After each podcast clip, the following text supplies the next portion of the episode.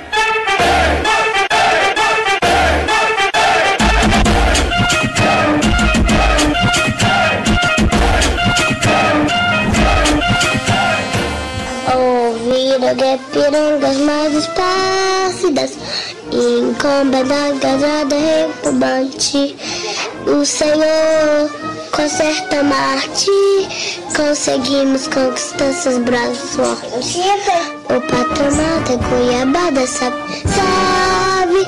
Brasil enlouquece Raio líquido De amor e de esperança.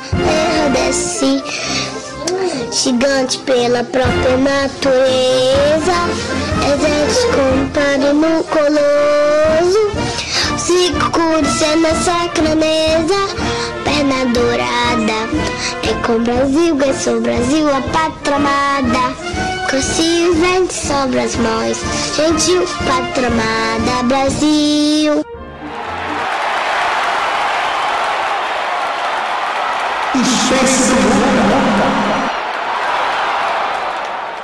Basta assistir o vídeo, basta ler a transcrição da reunião para ver que nenhuma dessas funções relacionadas à condução da política externa foi realizada nessa reunião. Basta analisar o vídeo, basta depois é, poderiam é, ter sido como dois embaixadores até publicaram nota depois de repulsa para verificar que o desvio de finalidade é patente, foi patente. Começa, e eu também pela celeridade não vou ler, mas começa com uma autopromoção. É, começa com uma autopromoção de que foi militar, que gastou tanto na campanha, é, que 15 anos no exército, que vai que junta multidões. Veja, qual o interesse das relações internacionais nisso? E depois parte para divulgação de mentiras.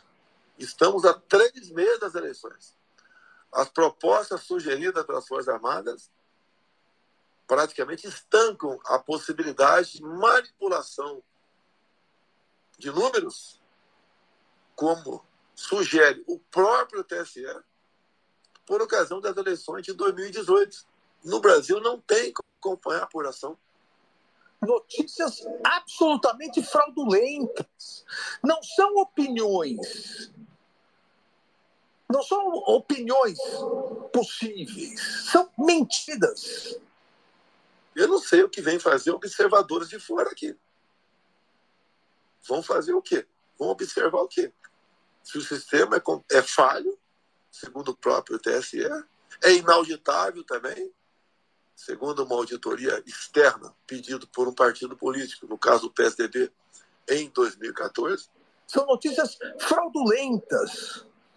Abre aspas. Teria muita coisa a falar aqui, mas eu quero me basear exclusivamente em um inquérito da Polícia Federal, inclusive inquérito que o investigado, então presidente, quebrou o sigilo e a investigação na Polícia Federal, um inquérito na Polícia Federal que foi aberto após o segundo turno das eleições de 2018, onde o Rato falou que houve, que tinha havido fraude por ocasião das eleições, falou que tinha invadido tudo. Mentira! Temos quase 100 vídeos de pessoas reclamando que foram votar em mim e, na verdade, o voto foi para outra pessoa. Nenhum vídeo de alguém que foi votar no outro candidato e, porventura, apareceu o meu nome. Tudo começa ainda, entre aspas, tudo começa nessa denúncia que foi de conhecimento do Tribunal Superior Eleitoral e o hacker diz claramente que ele teve acesso a tudo dentro do TSE. Mentira! Em setembro de 2021, o ministro Barroso, por portaria, resolve convidar algumas instituições, entre elas Forças Armadas, a participarem de uma comissão de transparência eleitoral. As Forças Armadas não se meteram nesse processo, foram convidadas. E, como foram convidadas, começaram a trabalhar para apresentar soluções, sugestões para que o ocorrido nas eleições de 2018 não viesse a ocorrer novamente.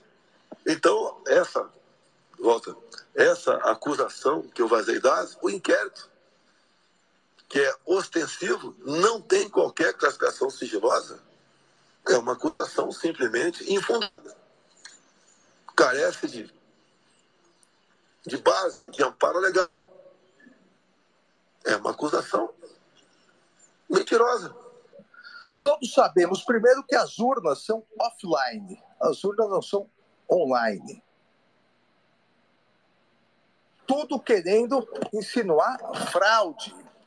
Segundo o TSE, ainda, o investigado, os hackers ficaram por oito meses dentro dos computadores do TSE. Com códigos-fontes, com senhas e muito à vontade dentro do Tribunal Superior Eleitoral. Com códigos-fonte, com senhas e muito à vontade dentro do TSE. Mentira! E o senhor Barroso, também com o senhor Faquim, começaram a andar pelo mundo me criticando, como se estivesse preparando um golpe por ocasião das eleições. É exatamente o contrário o que está acontecendo. Assim como é mentira quando diz que o código-fonte não foi divulgado. O código-fonte ficou um ano para todos os partidos políticos, todas as organizações, Ministério Público, Polícia Federal, Forças Armadas. Outra mentira. Um encadeamento de mentiras, de notícias fraudulentas. Nós temos um sistema eleitoral que apenas dois países no mundo usam.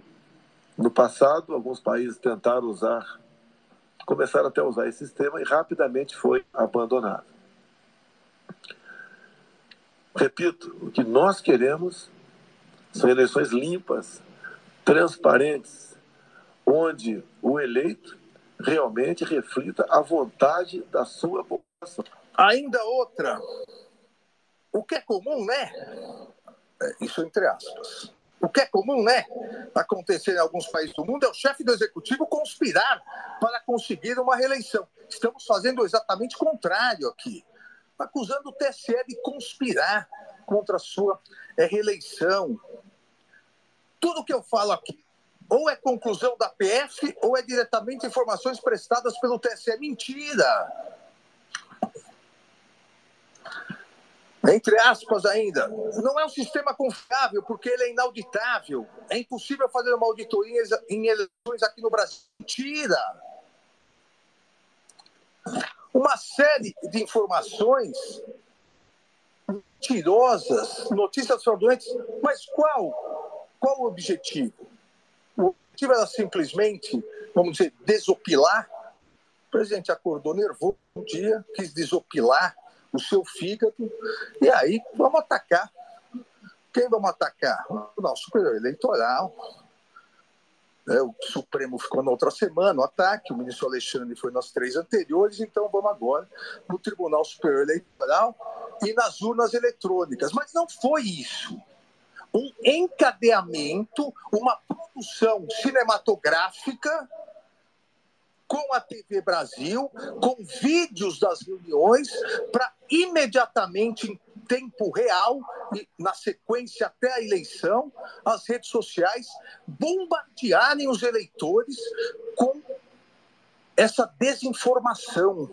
Essa desinformação no sentido de angariar mais votos, angariar mais eleitores com esse discurso absolutamente mentiroso e radical. Já está inscrito, já está previsto todas as videntes, pelas cartomantes, tatuas, em todas estranhas, no jogo dos búzios e nas profecias.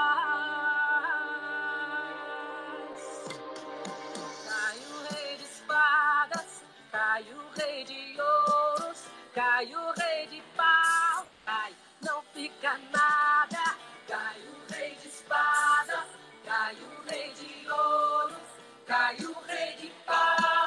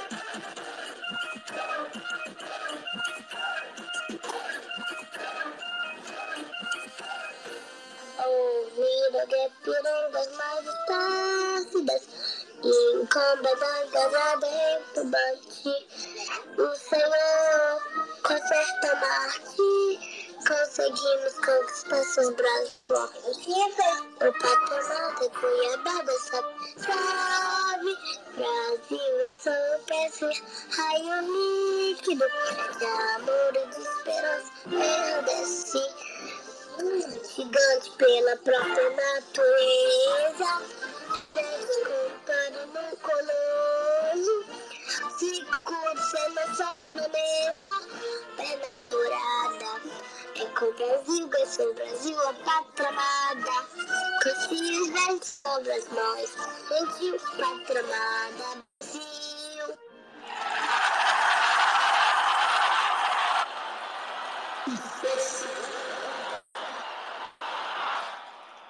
Sexta-feira, 30 de junho de 2023, o dia tão esperado chegou e tinha que ter uma abertura especial começando o Facebook para a partir de agora a gente falar da repercussão desse julgamento concluído hoje no Tribunal Superior Eleitoral que deixou Bolsonaro inelegível até 2030. Quero já citar aqui o meu amigo Paulo Vieira dizendo que para ele assim como para mim, acho que para muitos de vocês, Bolsonaro sempre foi inelegível. É inacreditável fechar os olhos e lembrar que, infelizmente, esse cidadão sentou na cadeira de presidente da República e lá ficou por quatro anos fazendo absurdos e atrocidades e levou o país para o buraco como ele levou. Eu acho que essa sexta-feira, 30 de junho, dá para nós a sensação de que a justiça finalmente começa a ser feita. Mas é como eu disse, o começo. A gente quer muito mais, porque não faltaram desmandos, não faltaram desvios, não faltaram conflitos éticos, não faltou absurdo, não faltou barbaridade e precisa haver punição para que a gente lembre que com a democracia não se brinca, com vidas humanas não se pode brincar, com os direitos conquistados pelas populações minorizadas não se pode brincar também e a gente sabe muito bem com o meio ambiente também não se pode brincar, e a gente sabe muito bem como tudo isso aconteceu ao longo do governo de Jair Bolsonaro, que felizmente acabou, no final do ano passado e agora a gente espera que com essa decisão do Tribunal Superior Eleitoral, esse capítulo dramático da história brasileira comece a ser virado definitivamente. É só o começo. Como diz um barbudinho que eu conheço e gosto muito, a luta continua, companheiros. E eu quero saber de você, como é que você está comemorando? Como é que você comemorou? Está comemorando? Está tomando um negocinho agora? Tá comendo aperitivo, tá de boa, sextando aqui ouvindo o Space do Muca? Posta foto ou então me conta o que, que você está fazendo para celebrar esse dia inesquecível, histórico e tão feliz, utilizando a tag Space do Muca. Quero muito saber o que, que vocês estão fazendo por aí. Eu tô aqui trabalhando, mas feliz da vida. Quero pedir também para você, nesse começo de conversa, retweetar aqui o fixado, essa, esse tweet dizendo que o dia tão esperado chegou, comemore pela tag Space do Muca, dá o seu retweet aí para ajudar a gente a chegar a mais pessoas, para que mais gente fique sabendo que a nossa transmissão está on. E olha, vamos falar de festa, mas vamos falar também do para frente, o que está por vir, tá? Porque já tem coleguinha do inelegível protocolando uma ação para anistiar, para anistiar o ex-presidente ex-Bolsonaro. Aliás, ele fez um ensaio, vocês viram isso? Eu não sei, ninguém, ninguém me conseguiu me convencer. Vai abrir um OnlyFans, porque a coisa ficou difícil. O que, é que vem aí? Eu espero que não, porque. Ou será que vão lançar um, um site tipo OnlyFans, mas só para imagens de terror? Talvez seja isso. Enfim, além disso, vamos falar também do futuro do Xandão, o que, é que ele vai fazer depois, né? De presidir o TSE e depois de uh, presidir, portanto, esse julgamento que acabou declarando inelegível o Jair Messias Bolsonaro. Vamos falar também Uh, de, olha, gente, ele já largou a mão da Michelle, tá? Já não vai ser candidato, não pode mais até 2030 e já disse que ela não está pronta para ser, ou seja, ela ele não quer que seja candidata da extrema direita, que ele chama só de direita, né? Que ele, ele é, é fofo, né? Um fofo. Ah, tem também. O que, que falaram os ex-bolsonaristas? Falaram, aliás, eles falaram que tem a categoria, né? Ex-Bolsonaro. Eu acho engraçado. A pessoa foi radical, foi fascista, mas só, só um pouquinho fascista. Depois ela. Ih, não, não quero mais. Curioso, né? Curioso, curioso, curioso. Bando de oportunista. E tem também uh, a repercussão na imprensa internacional dessa decisão do Tribunal Superior Eleitoral aqui do Brasil, que tornou Bolsonaro inelegível até 2030. Eu não sei vocês, mas é, é eu tenho um prazer de falar essa frase completa, Bolsonaro inelegível até 2030. Eu tenho, poderia ter maior prazer se fosse assim, até 2050, 2060, 2070, para não correr mais risco nenhum, sabe assim? Mas temos até 2030, vamos celebrar a alegria do dia, um dia de cada vez, não é verdade? Então quero saber de vocês aí o que vocês acharam dessa história toda. Comentem bastante utilizando a tag Space Muca. Cadê os retweets, hein, minha gente? Vocês estão dormindo ou já está todo mundo breaco comemorando desde cedo, desde três da tarde? Ninguém está mais acertando o botão de retweetar. Francamente, retweet é para mim, larga o dedo sem medo, finge que é o Xandão apertando o botãozinho para tornar o Bolsonaro inelegível no sistema do TSE e maceta o retweet aqui do Space, tá certo? Deixa eu dar boa noite para Marco Túlio. Marco Túlio, boa noite, querido, tudo bem? Boa noite, Muca. Boa noite, pessoal. Tudo bem, e você? Tudo jóia. Como é que, como é que foi essa sexta-feira de festa, Marco Túlio, aí na Gávea? Ah, foi, foi até dia de folga, de festa, folga, felicidade, esperança, Muca. É, Coisa boa, né? espero que você falou que o, o Xandão né, presidiu as sessões e tudo mais. Eu espero que o próximo futuro seja transformar um ex-presidente em presidiário, talvez. Que o que eu- coisa, né? Tá aí, tá aí. Eu acho que, né? É, é, é só passar é, aquele liquid paper em metade da palavra para corrigir os documentos, né? Enfim, acho que já economiza um pouco de tempo. Eu quero saber, Exatamente. eu quero saber de vocês, das percepções de vocês, eu quero ouvir a comemoração de vocês. Então, já não vou nem encher linguiça, porque não temos tempo para isso. Eu quero levantando a mão para o alto quem quer subir aqui no Giro de Oradores, porque eu vou pegar vocês.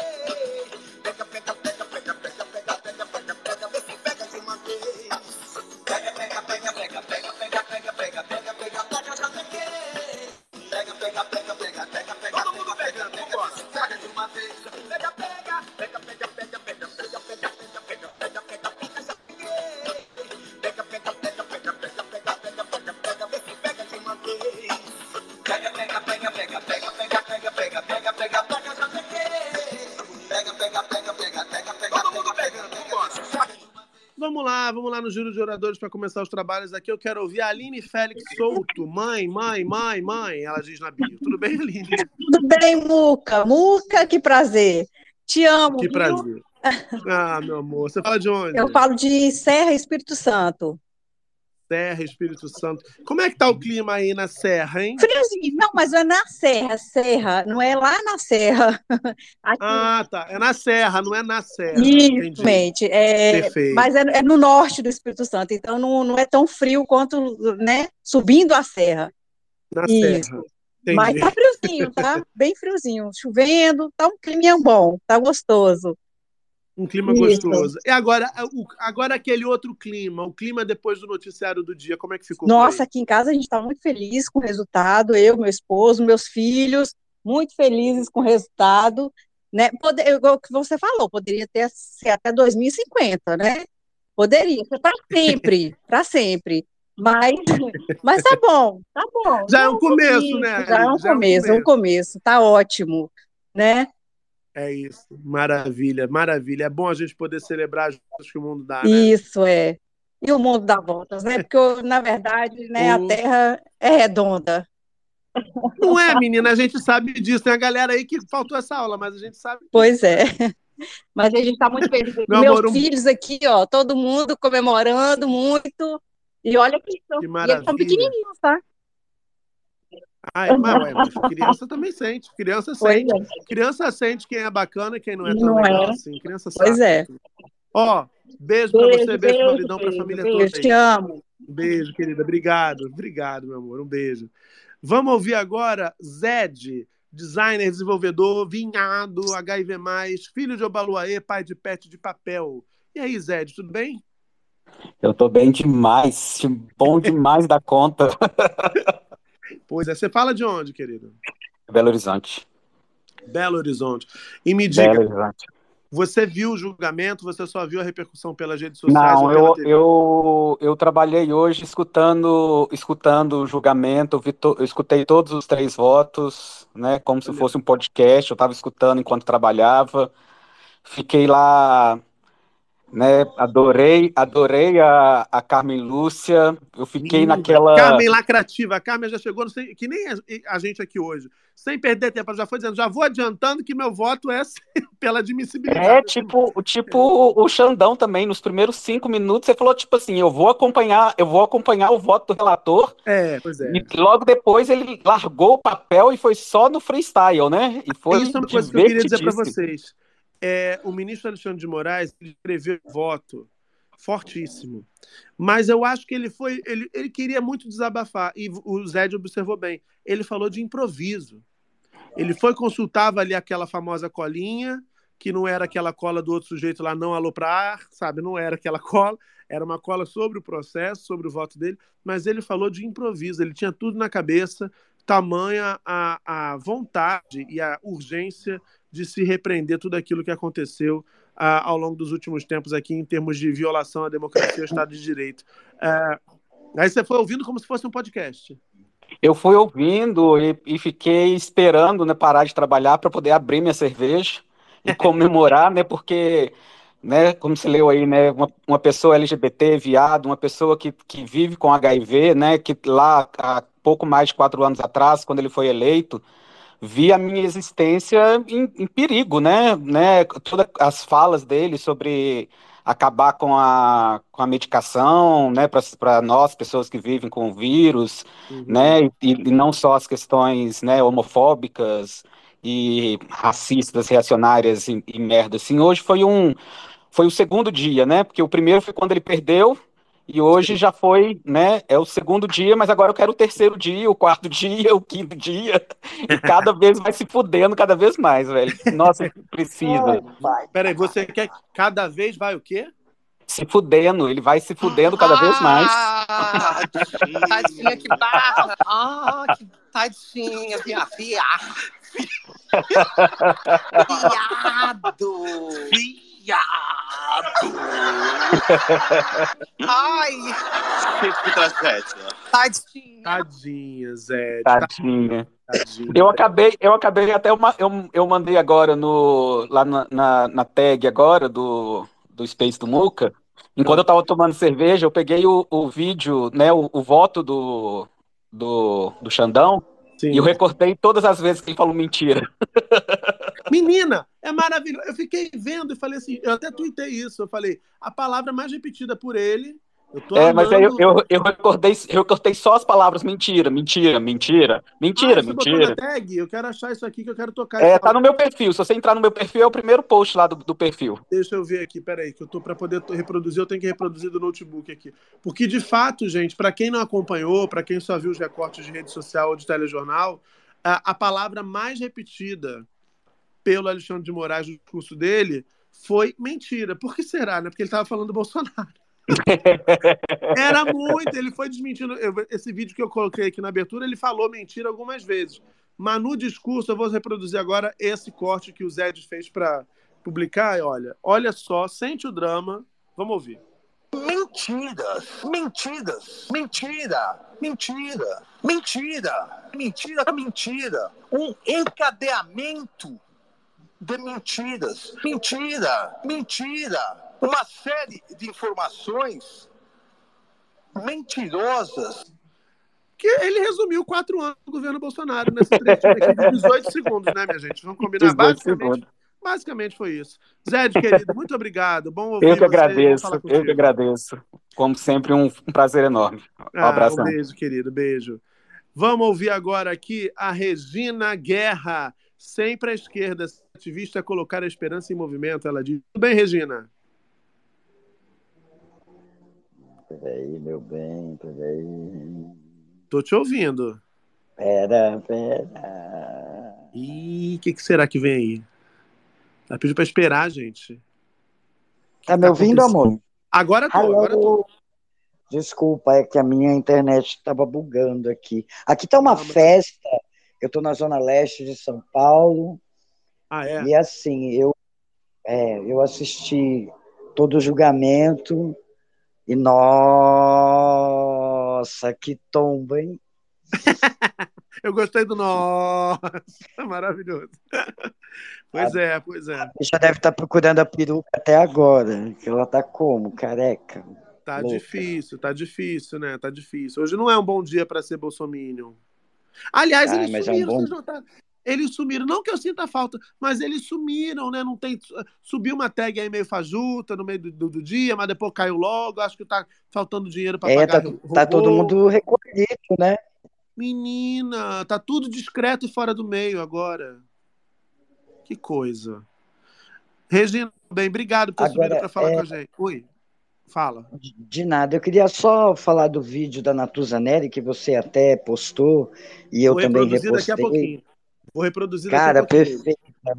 Maravilhosa. Muca, A beijo, Natuza beijo. não erra nunca. A Natuza não passa frio, que ela tá sempre coberta de razão. Eu vou reproduzir para vocês aqui agora. Para quem não tiver visto, tá, tá na minha timeline aqui no meu, no meu feed.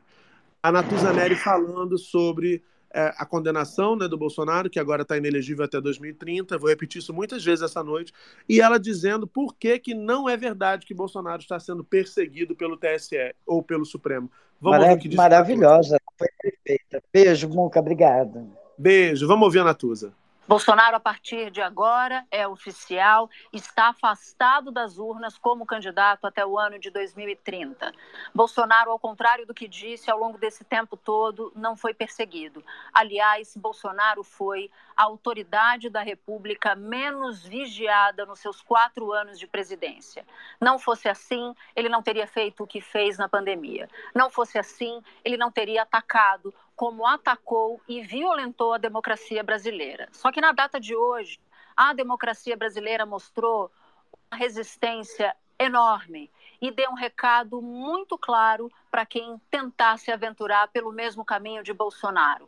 Atacar as urnas, usar o cargo, abusar do poder, usar os meios de comunicação para disseminar conteúdo falso, para atacar o sistema eleitoral brasileiro, para atacar as instituições, terá um resultado muito dramático, que é a impossibilidade de se candidatar por oito anos à presidência da República. Portanto, este resultado não olha apenas para trás, esse resultado olha para frente.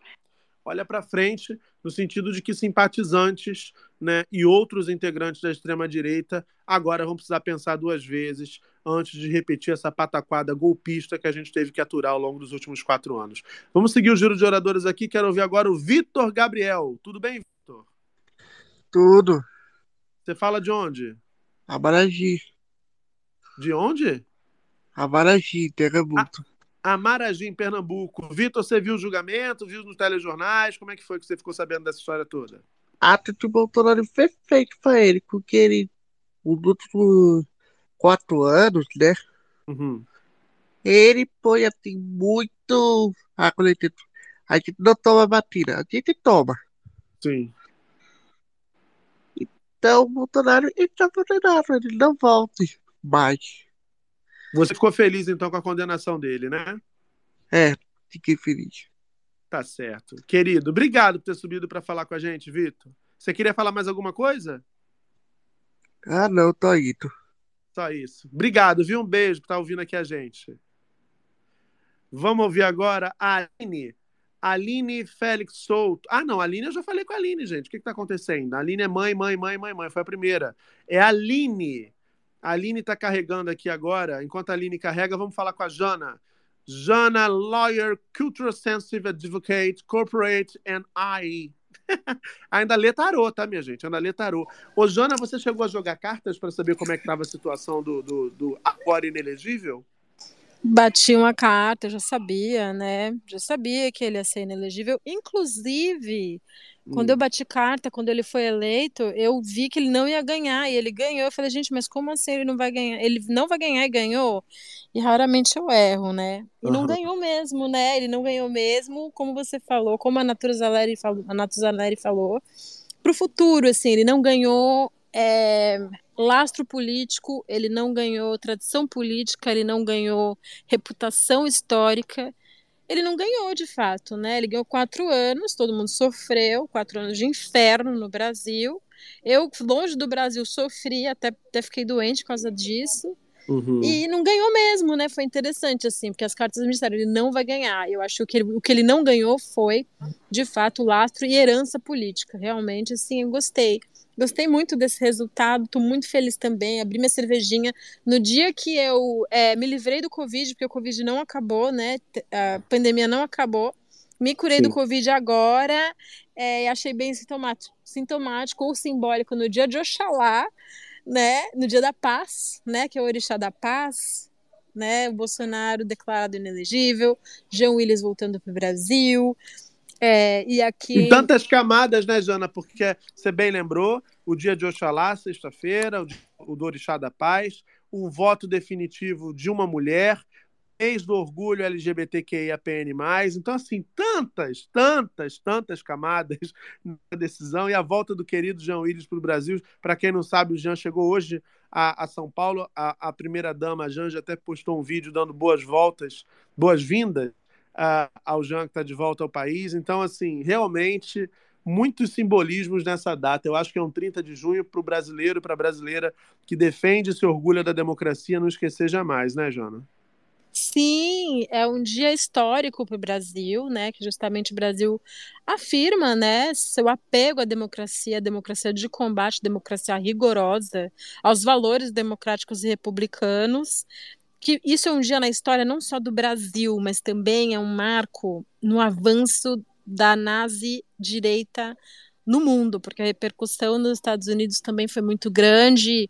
E a NPR, né, que é essa rádio, a, a rádio mais ouvida pelos democratas de esquerda nos Estados Unidos, também fala que isso vai afetar também uma possível candidatura do Donald Trump e do avanço da extrema-direita nazista, neonazista no, no mundo inteiro. Né? O Brasil está dando exemplo. Acho que a exposição do Lula é muito grande, colocou o Brasil num holofote é, midiático, talvez, muito grande no né? mundo, positivamente no mundo, e essa decisão foi meio que no embalo Sim. e, e deu um sinal muito forte né, para a extrema-direita neonazi, não só no Brasil, mas também nos Estados Unidos. Eu acho que isso vai desinspirar muita gente, muitos políticos que apoiariam, né, ou uma, uma possível candidatura do Trump, uma possível pré-candidatura do Trump no ano que vem. Ano Sim. que vem é um um ano preocupante, perigoso. Eu não gostaria de estar aqui o ano que vem, mas eu acho que isso vai dar uma vai dar uma desacelerada na Uhum. avançada do Trump, porque muito embora a gente não perceba, né, como brasileiros, o Brasil ele estava sendo galgado como um centro, como um epicentro, como um- um- uma, das, uma das filiais mais importantes da extrema-direita do mundo, né? E, a, e, a, e o cerceamento político, né, de uma pessoa, é, de um político tão eu não vou usar mais palavras, mas um político tão degradante, né? Um Sim. político tão ruim como o Bolsonaro e tão, né, tão antidemocrático como o Bolsonaro é muito simbólico, muito bom, né? Não só para a repressão da extrema-direita no Brasil, mas também no mundo. Então é legal isso, muito bom. Estou muito feliz, estou muito feliz. Eu acho que o Brasil se livrou, é, é- é o, o Brasil se libertou de uma de uma liderança nefasta política importante, né? É, a partir daí vai ser muito difícil eles encontrarem outro, outra personalidade com, com, com, com o alcance do Bolsonaro. Então é, eu, isso. Eu, eu concordo com você, querida. Obrigado por ter subido falar com a gente. Eu quero só fazer aqui um, um adendo que eu acho que, quando eu disse no começo que é só o começo, no começo do Space que é só o começo, é porque eu, particularmente, eu quero muito ver o Bolsonaro pagar pelo que ele fez na pandemia. É, eu já falei aqui inúmeras vezes de como essa situação toda da pandemia me atravessou demais, acho que atravessou todo mundo. Acho que todo mundo, em medidas diferentes, em maior ou menor grau, todo mundo ainda lida com sequelas do que foram aqueles anos é, mais graves da pandemia no Brasil, em que a gente, além de lidar com a dor, com o medo da morte, com o medo de perder as pessoas que a gente ama, a gente ainda tinha que lidar com o terrorismo de um governo que sabotava o país, sabotava a nossa vida, sabotava a nossa chance de seguir adiante com todo aquele périplo até que o Brasil adquirisse as vacinas. Então, assim, é, aquilo tudo foi muito violento. Não é normal sentir medo, não é tão bom sentir medo naquela dimensão, naquela intensidade que a gente sentiu. Então, acho que tem uma conta pesada para esse cidadão pagar aí e que ele pague. Eu serei um daqueles cobrando para que a justiça seja feita também em nome de todas as centenas de milhares de pessoas que morreram e não precisavam morrer, porque já tinha, sobretudo, a vacina. A, a gente tem uma conta de mortes aí anteriores ao desenvolvimento da vacina, mas tem um número importante de vidas que poderiam ter sido salvas sim, se o governo brasileiro não tivesse sido irresponsável, criminoso e negacionista e tivesse adquirido as vacinas tão logo elas foram desenvolvidas e estavam disponíveis no mercado internacional. A CPI da pandemia não deu em muita coisa, mas serviu pelo menos para trazer à tona todas essas informações e a gente ter clareza de quanto a gente foi sabotado e de qual o risco, qual o tamanho real do risco que todos nós corremos aqui enquanto essa gente estava no poder do Brasil. É, Jana, um beijo, obrigado por ter subido para falar com a gente, querida. Um beijo, Muca. Boa noite. Beijo. Boa noite. Olha, daqui a pouquinho eu vou falar com a Carla Gamba, que certamente estava hoje no TSE. Eu vou só concluir aqui esse giro de oradores para poder a gente saber de bastidor. Eu gosto de uma mumunha, eu gosto de uma fofoquinha, um negócio assim. Como é que foi? Fulano deu a risadinha? Quem é que estava tomando um negocinho? Estava descendo quadrado? Nunes Marques estava suando muito naquele. Menina, mil voltas e voltas que dei. O voto banda Eva do Nunes Marques, vocês notaram? Mil voltas e voltas que dei. Ele queria, ele falava mal do Bolsonaro, não sei o que, mas daqui a pouco ele alisava o Bolsonaro. Aí daqui a pouco você ficava assim, ué, o que, que ele tá querendo, gente? O que ele tá querendo? Depois eu entendi. Ele queria só confundir para disfarçar e foi o que aconteceu comigo. Ele falou, falou, falou, falou, deu tanta volta, foi, voltou tantas vezes, que no final, quando ele proclamou o voto, eu já não estava mais prestando atenção, me distraí. Estava comendo um feijãozinho aqui esperto que minha mãe fez hoje aqui em casa, e aí não prestei nem atenção. Não foi bom que eu não passei tanta raiva. Vamos ouvir agora um xará meu, gente, Murilo Salardani. Oi, Murilo, tudo bem, querida? Boa noite.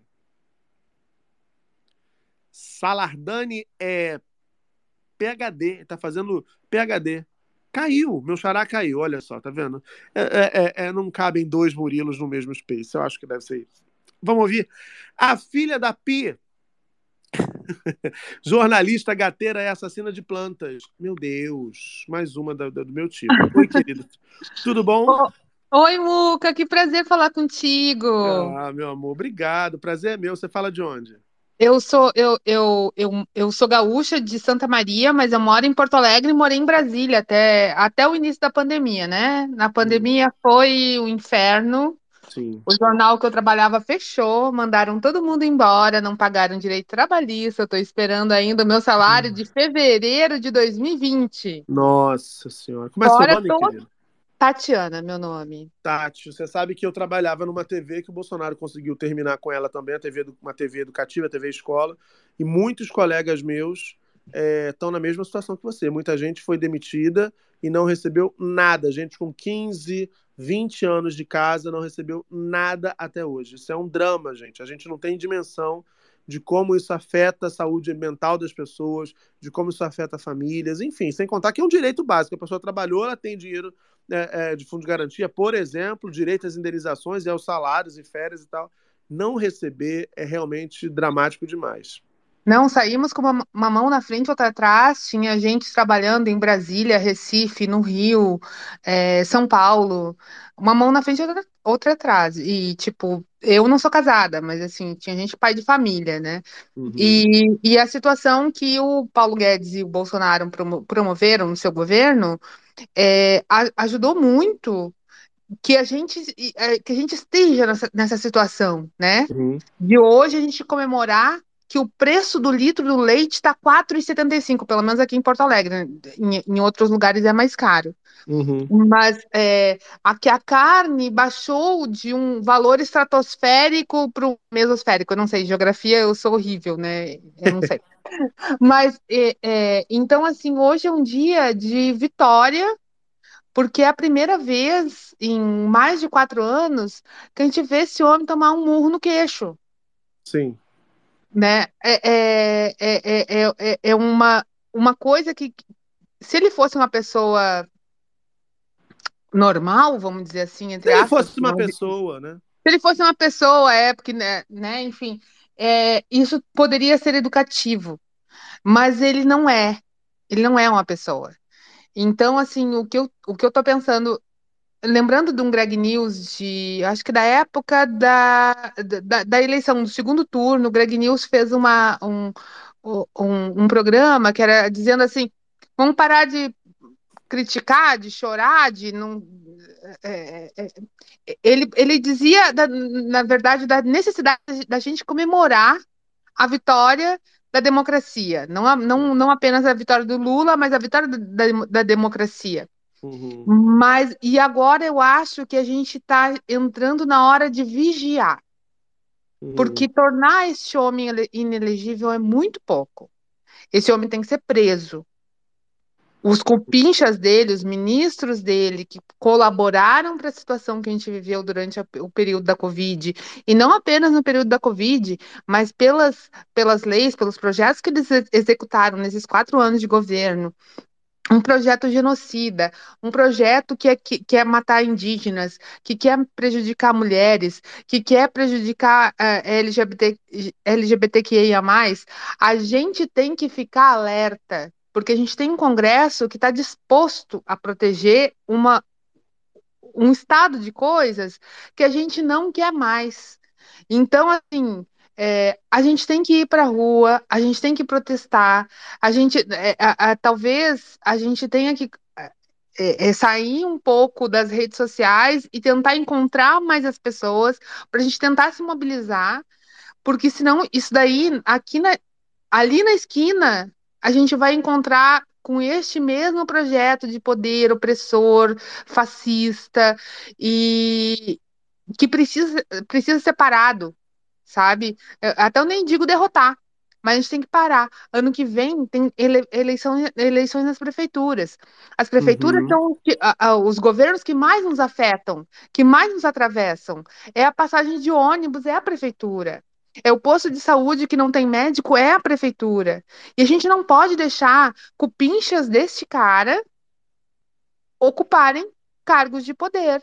E a gente tem que sair, a gente tem que manifestar. Como foi em 2013, como foi ah, de uma maneira muito malfadada na época da Dilma, mas como foi de uma maneira muito positiva na época do Elinão, a gente tem que ir para a rua. Então, acho que a gente tem que lembrar isso. Eu tô aqui tomando meu vinhozinho, tô- acho que já tô até enrolando minha língua, mas, mas eu acho que a gente tem que pensar também, olha, semana que vem eu vou estar mais ligada ainda, porque eu quero que esse cara vá para trás das grades. É isso que eu quero. Maravilhosa. É, acho que é isso. A gente tem que estar atento, sim. É preciso estar atento e forte. É isso. Querida, Exato. obrigado, obrigado, Tati, Um por ter subido para falar com a beijo. gente. Um beijo, um beijo para você. Tchau, tchau. Tchau. Vamos ouvir agora aqui a Aline. Oi, Aline, tudo bom? Oi, Muca, tudo bom? Boa noite, gente. Boa, noite. A Aline é microempreendedora de maquiagem. E aí, Aline, É. você fala de onde? Falo de Paulista, Pernambuco, a terra do Gil do Vigor. Olha! Gil maravilhoso. Me diga, querida, como é que foi essa história desse julgamento aí? Você viu, acompanhou, só viu nos telejornais, nas redes sociais? Como é que foi para você? Olha, Muca, eu vou ser sincera, eu não acompanhei, eu acompanhei pelas redes sociais, principalmente os memes. Uhum. Eu até publiquei uns dois memes aí nos comentários, que até entrei na onda também, participei no TikTok. E é assim, agora, é, falando do, do coiso, né, que está inelegível, eu não estou 100% satisfeita, por quê? Porque, como diz o ditado, o diabo quando não aparece manda o secretário, né? Com certeza daqui a quatro anos aquela Michelle lá, a esposa ou ex-esposa, não sei, vai querer meter o bedelho na política, vai querer se candidatar ou a presidente ou senador, o que for. Alguém da laia dele vai vir candidato a presidente da República, porque aquele povo lá que é fanático dele, os bolsomínios, depois que eu vi aquela cena grotesca da galera botar o celular na cabeça chamando os extraterrestres, eu não duvido mais nada. Então, assim. Ali é, foi dramático, né, não, realmente. aquilo ali foi contando, ninguém acredita. E eu assistindo ainda fiquei, poxa, será que é verdade mesmo? Será que eu não estou vendo alguma miragem? Porque é absurdo. Então, assim, esse povo não dá ponto sem nó, Muca. Eles vão querer revanche, eles vão querer jogar uma outra pessoa lá no lugar de Bolsonaro, e vai ficar aquela bagunça de novo. Enfim, eu quero que ele seja preso. Eu quero que todos os políticos lá, corruptos lá, os deputados, a coja dele, eh, também eh, percam os direitos políticos também, Sérgio Moro principalmente, né? tem a pagar ainda. Sim. Enfim, ainda não estou 100% satisfeita não, mas pelo fato do julgamento de hoje, tá... foi bom, foi bom. Foi bom. Mas tá tranquilo. tomando um negocinho para comemorar? Ou já tomou? Não, porque amanhã eu vou trabalhar bem cedo. Ah, então você, duas você adiou a comemoração para eu entendi. Vou maquiar duas clientes de São Paulo. Olha, vai vir para Recife um. Imagina, não pode borrar o delineado da mulher. Não, faz certinho. Segura a onda. Amanhã você comemora, meu amor. Obrigado por ter subido para falar. Obrigada, Muca. Tchau. Tchau. Ó, daqui a pouco eu continuo o giro de oradores, tem mais gente aqui para falar. Eu quero dar boa noite pra minha amiga Carla Gamba, que passou essa. almoçou no TSE, digamos assim. Não foi só ela, Carmen Lúcia também, Alexandre de Moraes também. Todos almoçaram no Tribunal Superior Eleitoral. Carlinha, me diga, querida, como foi o bastidor desse julgamento histórico para a democracia brasileira? Boa noite. Oi, Muca, boa noite, boa noite todo mundo que está nos ouvindo. Pois é, na verdade, hoje, ontem, eu nem consegui almoçar, só Fi- fiquei só, infelizmente, não fui convidada para esse almoço aí dos bastidores. Sim, Mas é, teve, assim, primeiro que eu ia falar que é muito, é muito bacana. Eu entrei aqui, fiquei ouvindo a, a- as outras, os outros oradores falarem, assim, e vai caindo a ficha, porque e, e até me emocionando, assim, porque a gente fica muito imerso aqui, né, nesse, no universo do, da cobertura e como é, é, é é o trabalho, é uma coisa profissional, você é, é, às vezes esquece também desse seu lado humano, né? Porque eu, como mulher, passei por muitas coisas. Como mulher, como repórter, né? Como mulher cidadã brasileira, também fui afetada por tudo, é, todo, Uhum. tudo que esse governo fez e e aí, é, ouvindo as pessoas falar, assim, vai caindo a ficha do que aconteceu, porque é, eu fiquei cobrindo todos esses quatro dias de julgamento ali no TSE, é, eu não tinha parado para pensar, assim, na, na, na importância dessa decisão também para nós, assim, como brasileiros, né, como seres É humanos. porque a gente, eu acho, Carlinhos, eu acho que a gente foi meio que atropelado. Sim. É, muita gente, a gente aqui estava na, na- Eu, durante a pandemia, não tinha o Space ainda, né, naquele período mais ah, tenso da pandemia. Então, eu senti muito, porque eu, eu tinha ficado desempregado em janeiro, a pandemia começou em março. confinado em casa sem sair, então eu senti muito. Então isso me atravessou demais. Eu imagino que para muita gente que estava lutando é, para continuar trabalhando, né, você, tantos outros colegas da imprensa, né, a imprensa não parou, é, vocês foram se sentindo atropelados por, por tantos acontecimentos e tantos absurdos. Quer dizer, já não bastava uma, uma pandemia, né, que era uma coisa que na nossa geração a gente nunca tinha experimentado, ainda vem uma pandemia sobre um governo que a cada dia era uma bomba pior do que a outra. Né? Exato. E, e, eu acho que por isso que eu fiz questão de falar né, né, mais cedo aqui que eu tenho esse desejo de ver essa gente responsabilizada pelo que houve na pandemia, é porque a pandemia, óbvio, ninguém controla, né? Aconteceu. Agora, a forma como se lida com uma pandemia e como uma população inteira é submetida a um terror no trato dessa questão tão séria, isso poderia ter sido diferente. Esse custo, essa carga de sofrimento, a gente não precisava ter carregado. E essas pessoas que são responsáveis por ela precisam pagar. É muito essa sensação que eu tenho. Exato, exato. Eu me lembro que durante a pandemia, a gente cobria, né? É, teve um momento que tinha aquelas coletivas diárias ali, é, no comecinho no Ministério da Saúde, depois passou para o Planalto. Então você vivia o dia ali nesse negócio do trabalho.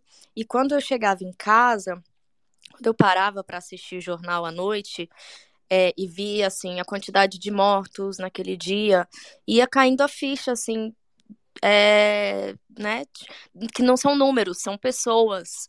E eu Sim. tive muitas crises de pânico, de ansiedade nesses momentos que eu parava de trabalhar e olhava e via que me via inserida nesse contexto como ser humano, não como uma, como uma profissional.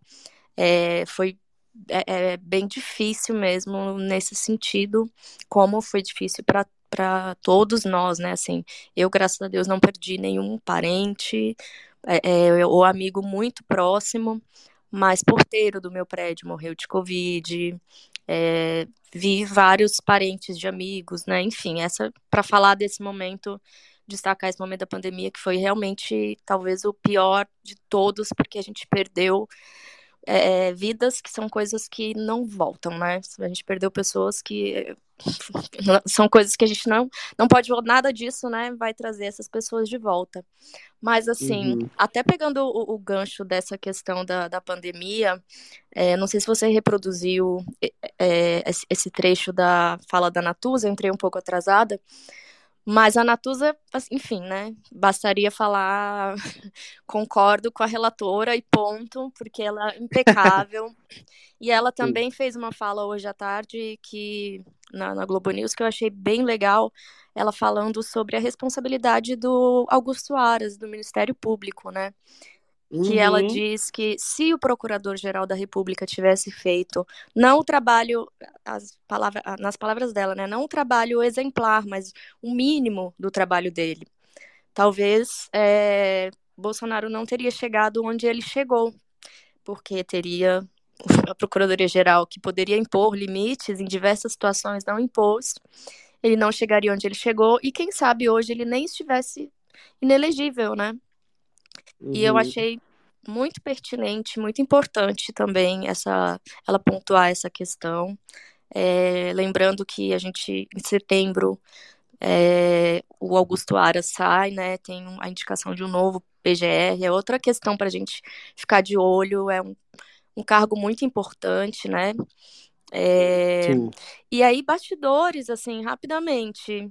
É, como eu falei no primeiro dia aqui, o, todos os quatro dias foram dias muito tranquilos, assim, não teve nenhuma manifestação ali, ali perto ou em nenhum lugar de Brasília, assim, na região, não apareceu ninguém, nenhum não bolsonarista. Coisa, né? é, o pessoal esqueceu o caminho de Brasília, o que, que aconteceu? A segurança no TSE estava até muito mais tranquila do que diversos outros julgamentos, diversos outros eventos. É, o clima estava muito tranquilo também, assim, dentro, é, é, ali nos bastidores.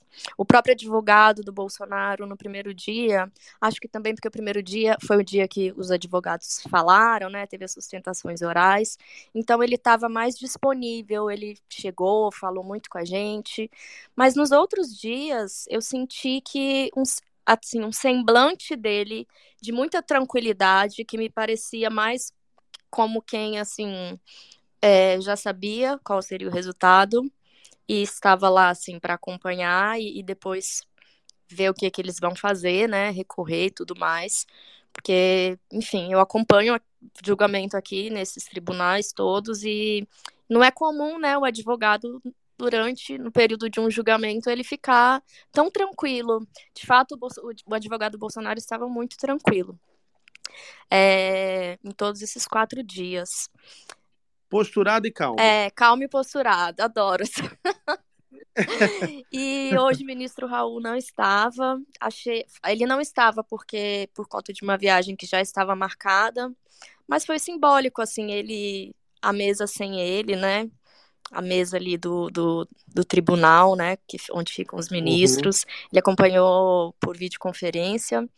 Eu achei Sim. muito simbólico, inclusive, porque não sei a impressão que vocês tiveram, assim, mas é, me surpreendeu que o voto do Nunes Marques tenha sido é, bem menos pior ou mais bem fundamentado do que o voto do Raul Araújo, tanto no sentido de, de dos crimes, em relação aos crimes né, que o Bolsonaro estava sendo acusado, quanto é, é, é o, o, Nunes Marques ele fala sobre a segurança das urnas e do processo eleitoral, né?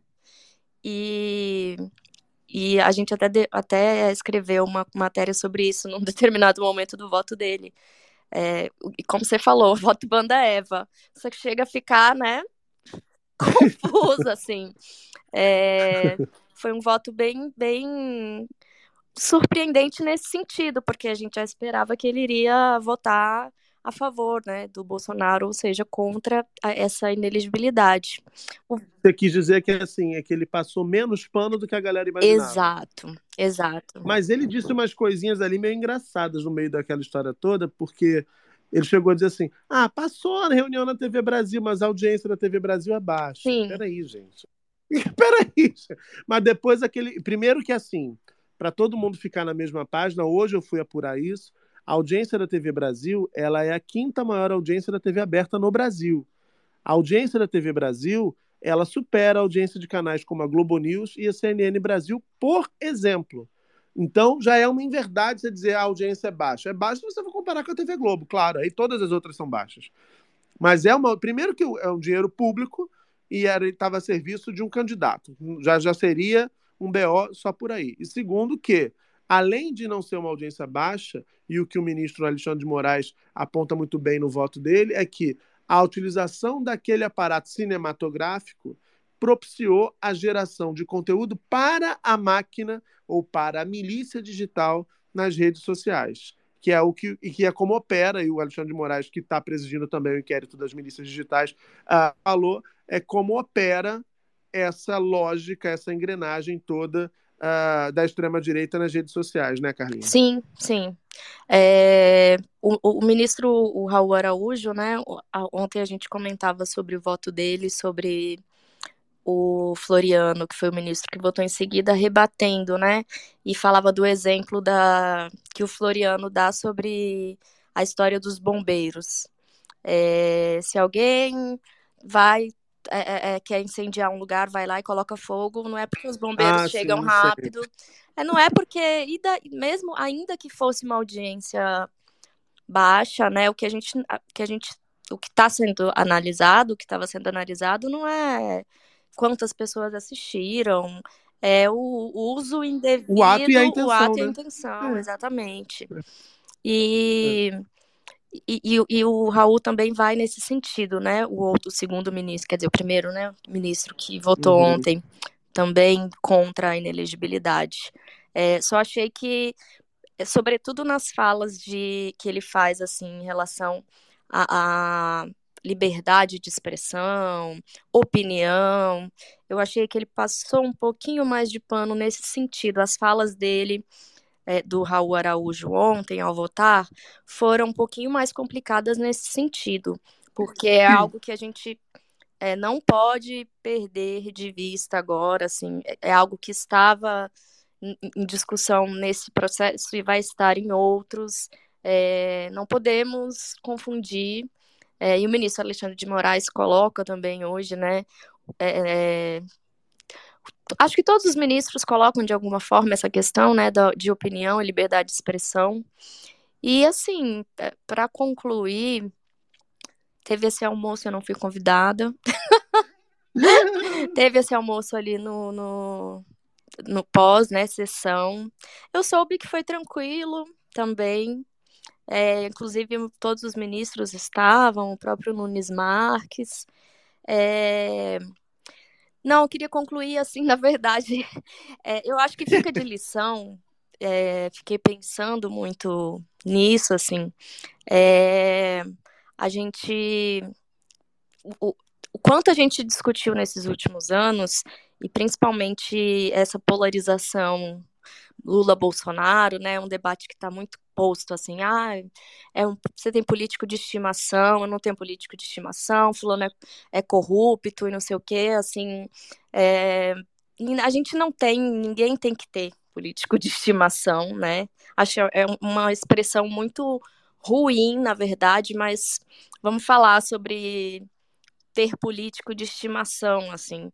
É, o, o julgamento ele foi muito importante para mostrar que o, o, o, político, o agente público eleito ali pelo voto, é, ele tem uma responsabilidade é, com o que ele fala, com o que ele faz, é, e não é porque ele foi eleito por uma parcela da população é, defendendo um, um, um, determinado programa que isso dá a ele o direito de, de, de falar só o que ele acha que tem que ser dito dentro do que ele pensa e e, enfim, é, essa fica essa lição, assim, é claro que outras condenações dentro da justiça eleitoral já aconteceram, né, outros parlamentares por coisas semelhantes, é, por fatos semelhantes, mas o, o, o, Bolsonaro amplia, né, pela figura que ele é, por ter sido ex-presidente, amplia mais ainda essa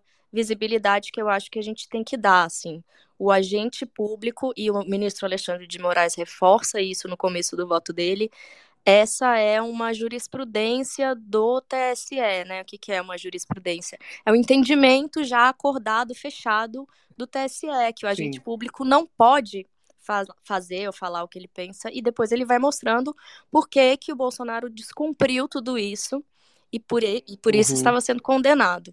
Então, acho que a gente é um dia também para a gente refletir sobre isso. Inclusive, quem pensa, quem gosta do Bolsonaro, quem votou nele também, às vezes tem gente ouvindo.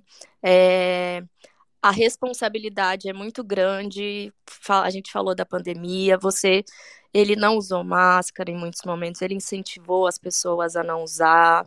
É, ele tinha todo o direito individualmente de não fazer isso, mas publicamente, como um presidente, tinha que dar um exemplo, não fez.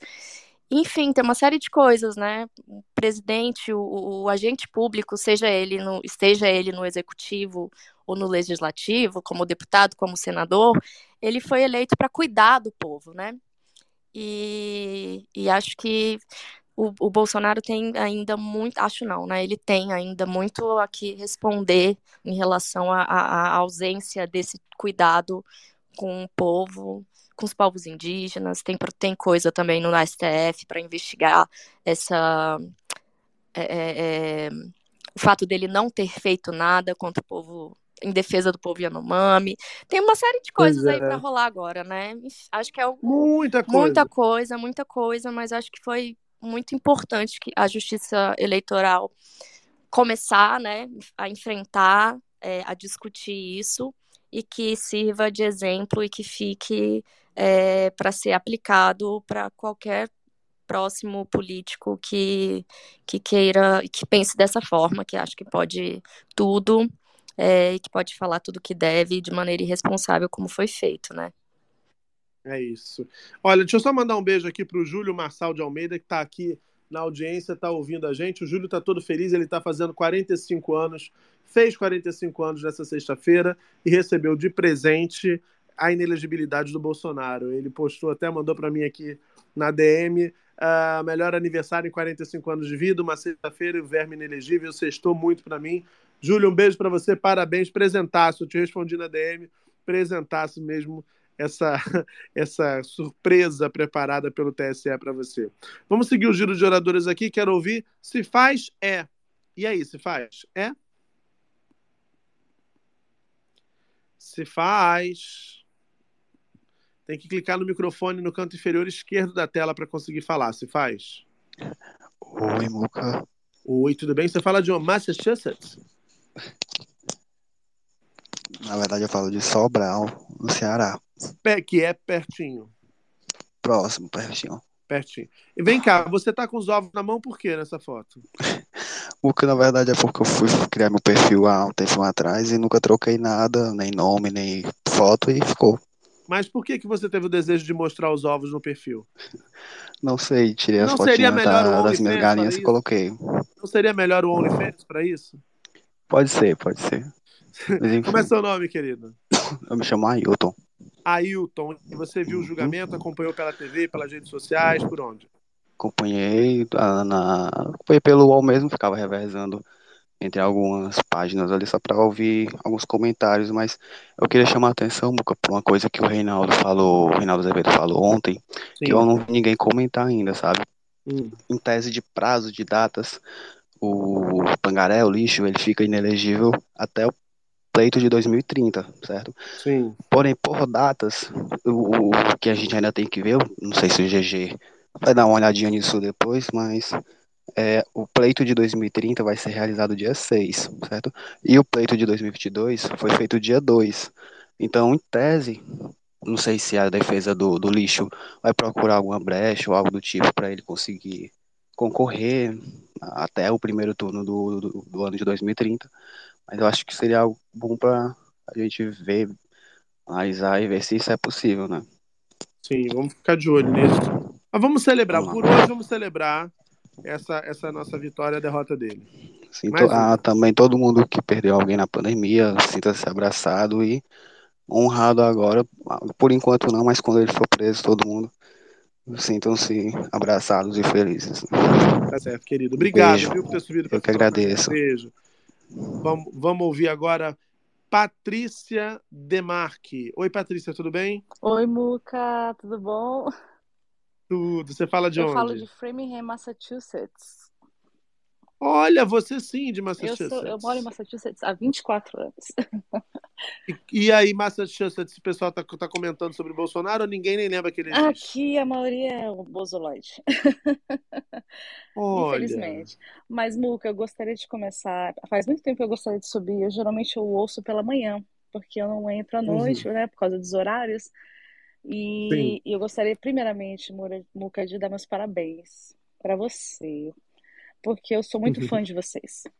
Eu quero dizer para vocês, eu não sei se vocês têm noção do, de- do alcance do trabalho de vocês. Eu, eu ouço vocês, eu comecei a ouvi-lo no ano passado, no BBB do ano passado, e sempre me Uhum. diverti muito, e sempre curti muito, e acompanhei durante o ano, porque eu amo seguir política, e você sempre traz tantas pessoas interessantes para falar de política, e eu amo ouvir seus, os, os seus ouvintes também, então eu sinto que eu estou numa turma legal, me sinto assim, eu falo, pô, essa, essa é minha turma. E, Muca, eu aprendo demais com vocês. Eu gostaria de dizer que eu amo toda vez que você faz as suas ponderações, tá? Com a sua delicadeza, com a sua educação, com o seu humanismo, tá? Meus parabéns. Amo Gigi Kirkiri também. Marco Túlio com aquela vozinha calma, Dandara. Então, eu gostaria de começar parabenizando vocês todos por esse space maravilhoso, tá? E Ah, meu amor, ah, obrigado. estou muito feliz, inelegível. Espero que seja o começo. É, né, todos nós sabemos, mesmo para quem, que nem eu moro longe, foi muito sofrível acompanhar esses quatro anos e todos os absurdos que faziam parte, todo aquele, aquela, os nefastos, né? Eu gosto de chamá-los de nefastos. E eu espero que seja o começo, sabe, Muca? E é muito bom que ver que tem tanta gente bacana que resistiu, que lutou para não deixar esse nefasto vencer e para e resistiu de todas as formas, né, Muca? É trabalho de formiguinha, né? Teve os que tiveram vozes, os que têm milhões de seguidores e tem os pequenininhos e todos merecem. Eu acho que hoje todos merecem o seu brinde, sabe? Eu estou muito feliz, espero que isso seja só o começo. Ele merece pagar pelo que fez. Ele e todos os que fizeram parte do governo dele. E eu espero que aos poucos isso vá acontecendo. Não vai acontecer na velocidade que nós gostaríamos, acredito eu, mas eu acho que aos poucos a gente vai ver, tá? Eles começando a pagar. Porque não é possível esse karma que eles criaram não começar a pagar e pagar pela justiça, a justiça dos homens também. Sim, sim. É, não dá para transferir tudo. Ah, não, Deus vai, Não, vai, vai resolver isso. Não, não, não, não. Também não vamos sobrecarregar Deus, não, que Deus está cheio de B.O. para resolver na vida dele. Vamos dar nossa E, força Muca, aqui e, pro e bar. só para terminar, tá, Muca? E Muca, querida, essa semana, só para dar um pessoal meu aqui, eu tava meio borocochosinha, tá? Eu amo o Paulo Hum. Gustavo. E eu tava, eu fui trabalhar, eu tava meio mal, e eu pensei, pô, eu amo ouvir podcasts, né? Eu ouço muito Ângulo de Grilo, Budejo, Foro de Teresina. Eu vou acompanhando todo, todos os podcasts que eu acho bacana e acompanho vocês. E eu pensei, não, vou ouvir o Muca. E deixa eu ver como é que foi. E Muca, uma hora depois eu, tinha, eu, tava, eu esqueci que eu tava borocochosinha, tá? Primeiro porque tinha muita informação de qualidade, e depois porque no meio de todas essas informações tem essas, essas, esse, essa, esse jeitinho de vocês que eu amo demais, tá? Meus parabéns de novo. Eu tô Não. sempre acompanhando vocês e vou continuar, tá bom? Um beijo grande, tá bom? Eu me sinto parte dessa turma, tá? Obrigado. Obrigado, meu bem. Obrigado mesmo. Eu fico muito feliz de saber que a gente contribui, de fato, para fazer companhia para tanta gente que nos ouve ao vivo na madrugada, porque eu sei que é um horário em que às vezes bate uma, uma ansiedade, bate uma solidão, às vezes aquela insônia que perturba mesmo. E também gosto muito de saber que tem a galera que ouve a gente no dia seguinte pela manhã Uhum. e que nesse momentinho de começo do dia, começar o dia, é um momento que às vezes também é muito delicado, né? Que a gente, ai, mais um dia, e a gente consegue Verdade. somar um pouquinho de leveza, fazer vocês despertarem dando risada. Eu fico muito, muito feliz mesmo, de verdade. Muca, Paty- tem horas que eu tô dirigindo, eu tô rindo, eu tô morrendo de rir com vocês. Isso é uma delícia, é uma terapia também. Isso aqui também é uma terapia. Obrigado, meu Tá bem, que bom, fico grande, muito feliz Beijão mesmo. pra todos. Mano, mando sim, um beijo. Ó, pra quem tá perguntando do GG, o GG tá numa festa junina. Ele foi comemorar mesmo. Ele foi pra uma festa junina e tá lá breacando, tá transformando água em vinho desde 6 horas da tarde. Imagina como é que não deve estar barroca. Fala, Carlinha. Tá transformando água em vinho, é ótimo. Não, só para esclarecer essa dúvida que o, é, o Ailton, né, se faz é sobre os prazos. É, realmente, o, o- são oito anos, né, que conta a partir da, do, do- da eleição de 2022, porque foi o, o processo eleitoral é, que ele foi, que a ação foi apresentada, né, referente àquele processo. E tem uma súmula do TSE, é como uma norma, né, específica interna do TSE, que prevê que esse prazo de, de contagem, é, a data para esse prazo é a data do primeiro turno. Então, de fato, é, ele ficaria sem poder participar na eleição de 2024, 2026 e 2028. 2030 ele ficaria o ano inteiro inelegível se não tivesse a eleição, mas aí, como a data do primeiro turno de 2030 é um pouquinho depois, né, do, do- da data que foi o, a de 2022, já passa esse, esses oito anos cravado. Aí ele já poderia se candidatar. Mas é isso, né? Ainda tem mais 15 outras ações contra ele no TSE. E como a gente falou, muita água para correr aí em outros tribunais nesses próximos oito anos. Perfeito. Vamos ouvir agora o Chico. Oi, Chico, tudo bem? Sou bonito e agradeço, ele diz na bio. E aí, Chico? Tem que clicar no microfone no canto inferior esquerdo, Chico, para conseguir falar com a gente. Chico. Chico tá comemorando, gente. Não vamos conseguir falar com ele. Vamos ouvir a Verônica, então. Oi, Verônica. Olá, boa noite a todos e todes, tudo bem? Eu sou... Tudo. Verônica é do Rio. Sou do Rio Carioca, meu irmão. Percebiu todas. Olha, E aí, querida? eu subi aqui para fazer das palavras da Patrícia as minhas palavras também. Agradeço sempre quando eu subo aqui a oportunidade é, que você nos deu durante todo esse processo aí antes da, das eleições. Estou muito feliz com o dia de hoje e estou muito assim de verdade, de cara, como que a galera do outro lado está encarando essa nova realidade. Hoje teve um space aqui bem grande é, com a galera da extrema-direita e eu fiquei muito perplexa, como eles falam, com uma verdade absoluta, que isso tudo que está acontecendo é muito injusto, que a gente é tudo doido, né? E eu não sei qual onde que eles vivem, onde é que está esse paralelo, entendeu? E eu me sinto parte aqui, como a Patrícia falou, é, vocês me dão companhia em momentos muito complexos, é, nos momentos mais difíceis que eu tive na minha vida também, é, que foram esses períodos da pandemia, pós-pandemia.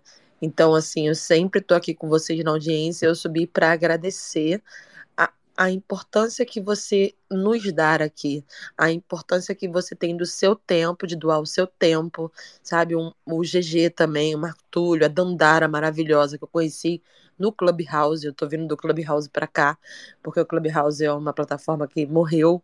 Então, assim, eu sou muito grata a estar aqui com vocês e eu subi pela gratidão. Eu acho que é muito importante. As pessoas reclamam muito, mas agradecem muito pouco. Então, eu subi para agradecer, tá bom? Um beijo para todo mundo aí. E se você ainda não falou que ama alguém hoje, ainda dá tempo. É isso. Maravilha. Verônica, obrigado, querida. Obrigado mesmo pelo carinho. Bom saber que, que a gente somou, somou esforços aqui. Eu acho que foi uma, uma oportunidade, uma janela de oportunidade que eu tive sorte, eu acho, de, de perceber que poderia aproveitar para poder fazer o que eu gosto e sei fazer, que é comunicar, e dentro disso trazer para cá, para esse espaço, tudo aquilo que me atravessa, né? E o que me atravessa é essa mistura que vocês a, acompanham aqui toda noite. É militância, sim, pois sou viado e vou militar. É, é, é, é, jornalismo, sim, porque eu sou apaixonado pela minha profissão, é informação. É bom humor, porque eu gosto de rir, eu acho que a vida é melhor quando ela é leve e é porrada em fascista, em preconceituoso, em racista, em LGBTfóbico, que é isso que eles têm que levar. Então, essa mistura é, é a minha verdade. Eu acho que, de alguma maneira, quando a gente fala a verdade, a gente consegue quer fazer com que as pessoas se desarmem, se abram para poder ouvir, se conectar com a gente de verdade. Eu acho que é o que aconteceu aqui. Eu fico muito feliz, honrado. E eu que agradeço, já que tanta gente subiu aqui hoje para agradecer. Eu que agradeço, não é papo furado. Eu agradeço a vocês pelo carinho, agradeço a vocês pelo apoio, agradeço a vocês pela torcida, pela generosidade de partilharem as noites de vocês comigo há tanto tempo. Vocês podiam estar transando, vocês podiam estar vendo Globoplay, vocês podiam estar vendo Netflix, vocês podiam estar vendo, fazendo mil coisas, mas vocês escolhem estar aqui comigo, quando não ao vivo, no gravado, para poder acompanhar tudo aquilo que a gente discute aqui no Space do Muca. E eu sou muito, muito, muito grato. Esse Space aqui, ele mudou a minha vida, vocês sabem disso é, devolveu para mim a esperança, a, devolveu para mim a crença no meu trabalho, a crença nesse, nesse, nessa capacidade de comunicar, que é algo que eu vinha perdendo por todas as dificuldades que a gente falou, inclusive com a colega jornalista que está desempregada aqui mais cedo. Então, esse Space proporcionou tudo isso de transformação na minha vida e ele só proporcionou porque vocês, desde o primeiro dia, quando éramos apenas 30 pessoas, chegaram aqui dessa maneira generosa, dessa maneira afetuosa, de coração aberto, prontos para ouvir, mas principalmente seguros para falar. Eu acho que o grande barato aqui do Space não é eu ficar falando com o GG, ou com a Dandara, ou com o Marco Túlio, não é isso. O grande barato aqui é a gente ter conseguido criar um ambiente acolhedor para que as pessoas possam subir, se sintam à vontade para subir e falar, desde política até qualquer experiência absurda que tenham tido no sexo e vocês sobem e vocês falam. E se vocês fazem isso é porque vocês se sentem acolhidos nesse espaço. Eu acho que isso é um motivo de orgulho e esse orgulho ninguém tira de mim. Verônica, um beijo. Obrigado por ter subido, meu amor. Um beijo mesmo. Eu que agradeço. E só para terminar, eu tenho certeza que muitas pessoas que estão aqui ouvindo sentiu representado naquele evento que você estava ali do lado do Lula, né? É no momento assim, eu, eu confesso que eu chorei, me emocionei muito de ver você ali, sabe? E eu, é, eu me senti pertencente àquele lugar. Eu falei, meu Deus, tem alguém ali nos representando. Porra! É, é, é uma esperança que nos deu, sabe? Eu acho que eu tô falando aqui é, em nome de muitas e muitas pessoas. É, foi fodástico te ver ali. E eu tenho certeza que foi a egrégora positiva que te rodeia aqui, que te permitiu estar lá também. É isso, meu amigo. Amo É vocês. isso. Um beijo, querida. Vocês que me levaram lá, vocês podem ter certeza disso. Vocês que me levaram lá. Um beijo, Verônica. Olha só, menina Barroca mandou um WhatsApp aqui agora. Fiquei até. Deixa eu ver o que, que ela tá falando. Deixa eu ver. Deixa eu ver o que, que é que ela falou aqui. Tentei dar RT. Olha como ela deve estar, gente. Tentei dar RT. A internet não está indo. Ela está isolada, transformando água em vinho numa localidade rural, numa festa junina. Tá difícil para Barroca hoje. Deixa eu ouvir agora o Lucas Gabriel, neto do criador da piada do pavê. Fala, Lucas. Boa noite, gente. Nossa, eu nem lembrava mais que estava essa descrição, mas segue. Seu avô era um cara gozado, né? É, exatamente. Perfeito, perfeito. Diga aí, Lucas, você fala de onde? Do Brooklyn? Eu, infelizmente, não. Quem sabe um dia, mas hoje eu sou do interior do Paraná, Paranavaí. Uma cidade. pon- A ponte é em Londres, né? Eu falei Brooklyn, mas eu tava doido. É a ponte de Londres. Eu, eu dei uma passadinha lá, mas eu tive que voltar para cá. Perto do Paraná, ali nas fronteiras, esquina com. Certo, perfeito. Isso, ali no Rio Paraná. Essa ponte é do Rio Paraná. Exatamente. Perto do Palácio de, de Buckingham. Exato. Exatamente. Nós temos nossa rainha aqui, tudo certinho. E que fica né, do lado da Ópera de Arame. Perfeito. Ô, Lucas, me conta, você viu. Menino, no Paraná, tinha gente comemorando o julgamento hoje ou tinha mais gente triste? Tá um silêncio aqui na cidade, sabe? Eu só não falo que é silêncio total porque, né, tem o barulho da minha comemoração, o barulho das rolhas de vinho que eu tô abrindo aqui. Mas eu moro no interior, que é muito forte o agro e tudo mais, então é bem, bem difícil, assim. Eu Mas tenho até um áudio do, do Lucas hoje cedo ali, na hora do sair o julgamento, ele encontrou uma vizinha, ela estava meio assim amuada e ele, ele conversou com ela. Esse áudio é exclusivo, vamos ouvir. vamos lá. O que, que foi? Você tá triste? Tô tristinha. Eu tô te Eu tô achando você muito borocochô. Tô borocochosinha.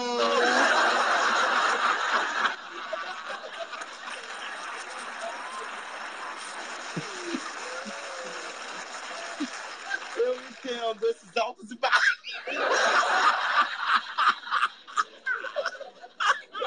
Eu não consigo olhar pra isso. Eu posso ver esse áudio um milhão de vezes que eu mordi em todas. Mas, Lucas, me diga, então tá, tá um clima aí meio, meio assim, funesto, digamos, mas o barulho da sua rolha, eu disse rolha, minha gente, por favor. Olha. Da sua rolha tá agitando a madrugada aí nessa comemoração pela inelegibilidade do, do inelegível. Exatamente. Só não vou tomar todos os vinhos porque tem mais coisa, né? Eu acho que hoje foi só um passo. A gente conseguiu tirar esse lixo da, da política, mas ele tem que sair das ruas, né? Ele tem que ir pra cadeia. Ele foi muito especial, assim, porque perdi amigos no Covid e amigos que, que se foram por falta de vacina mesmo. Sim. É, tem, assim, muitas pessoas que sofreram com, a- com as políticas, com as falas, né? E foi um dia especial, assim, foi um dia muito, muito importante. Inclusive também porque veio a restituição do imposto de renda. E olha, veio bem Já maior. paga um vinho, já paga um vinho aí. Exatamente. E veio mais do que no, no- no ano passado, que era outra gestão, né? Você vê que vale a pena fazer o L mesmo.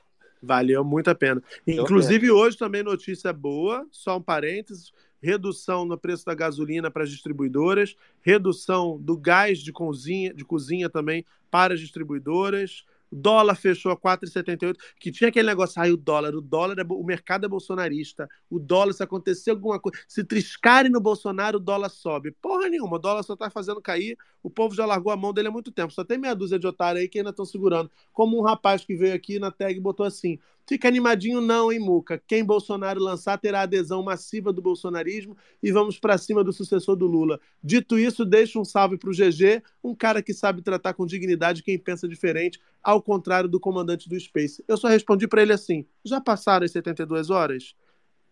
Não tem mais nada pra trocar com essa gente, minha gente. E não é sobre não saber tratar com dignidade quem pensa diferente. É sobre não querer gastar meu tempo para dar dignidade a quem botou alguém lá que tratou a população brasileira sem a menor dignidade. É diferente. É uma escolha. Eu nunca quis aqui dialogar com bolsonarista, vocês que acompanham o Space desde o começo sabem disso, porque eu percebi a uma certa altura que não tinha espaço mais ali. Era tanta mentira dentro daquelas cabeças, era tanta fake news, era tanta teoria conspiratória.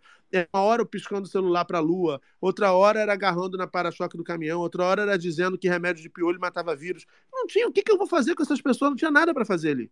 A minha conversa sempre foi com outros. Sempre foi com aqueles que eu achava que ou já tinham percebido ou poderiam perceber que o Brasil estava indo para o buraco e que a gente tinha que se mobilizar para tirar o país do buraco.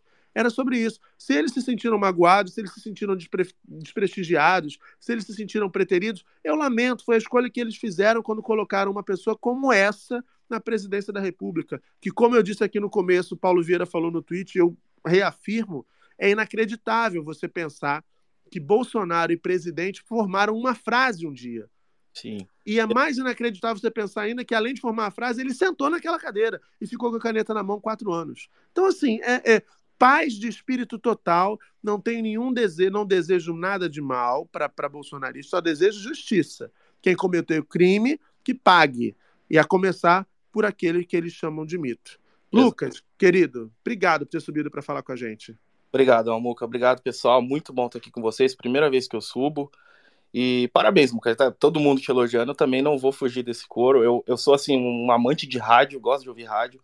E eu vejo aqui o Space como uma espécie de rádio mesmo. E tem que, hoje, com a internet muito visual, a gente tem que ter muito talento para manter um negócio que é só na voz, só na conversa mesmo. E você tem que sobra, viu? Você é um sucesso, um fenômeno. Gosto sempre de estar aqui. Um Obrigado, abraço. querido. Obrigado, Muca. Gente. Obrigado. Um beijo, um beijo. Pô, um fenômeno, gente. Imagina. Vocês são demais. Deixa eu dar boa noite pro meu amigo Davi Nemer. Ele sim, um fenômeno. Oi, Davi, tudo bem, querido? Querido, que dia. Boa noite, boa noite, ouvintes. Olha, é com coração, coração cheio que eu venho aqui estar com vocês. Não poderia estar com outras pessoas a não ser vocês. Muca, desde ontem eu tenho ouvido diversas palavras de carinho, diversas, re- diversos reconhecimentos sobre você. A gente não se conhece pessoalmente, Sim. mas você é uma pessoa que cativa, você é uma pessoa que deu conforto a muita gente nesse período é, tão, tão assim, cruel para todos nós. Todos nós aqui temos uma história de vida e todos nós fomos afetados por questões que é, a gente nunca imaginou passar. Quem diria que um dia passasse por um tempo em que um presidente negaria uma vacina para gente?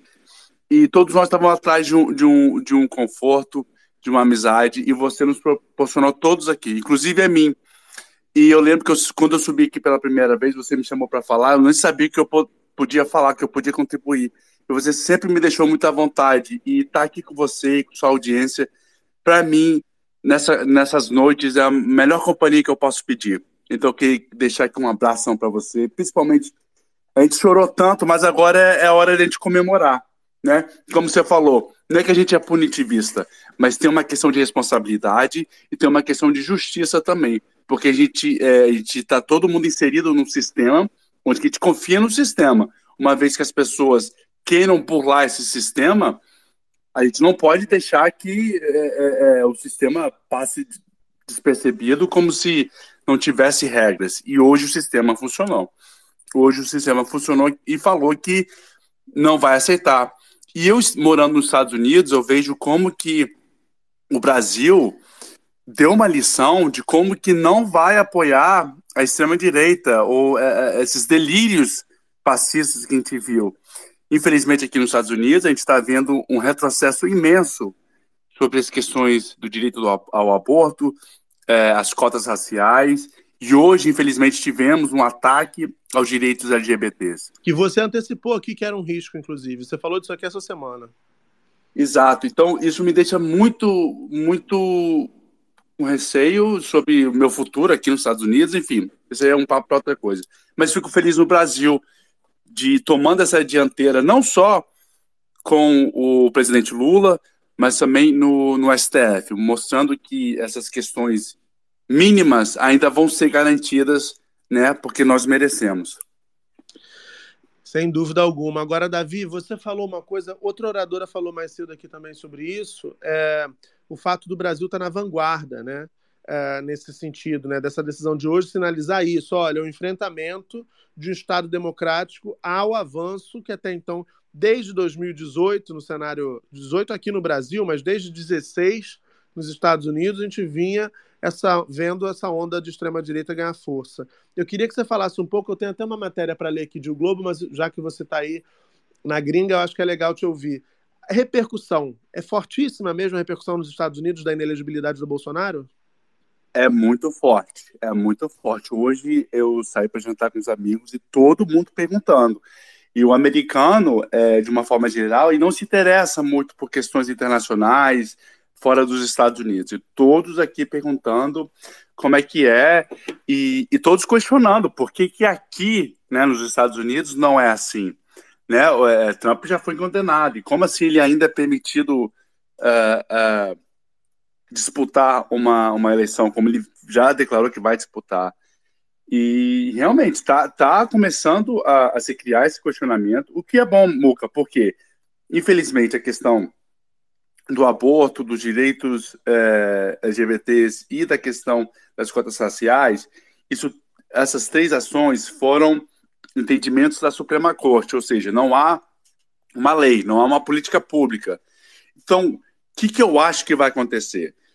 Assim, odeio falar nesses termos, mas o lado bom disso é que os Estados Unidos funcionam muito como backlash, ou seja, quando puxa muito para um lado, o outro lado responde.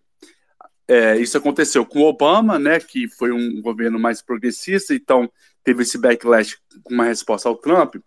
Mas com isso, é, eu acredito que nas eleições do ano que vem, é, o Biden consiga a reeleição. O Biden, por mais que tenha sido um presidente bom, ele é muito impopular. Nesse, nesse, nesse exato momento, ele é o mais impopular das, dos últimos 13 anos. Até mesmo que o Trump mas é importante lembrar que impopular não quer dizer que a pessoa não é boa, que são que a pessoa não é carismática ou não é populista, enfim, como o Trump foi, por exemplo, ele era carismático, isso não tinha como negar.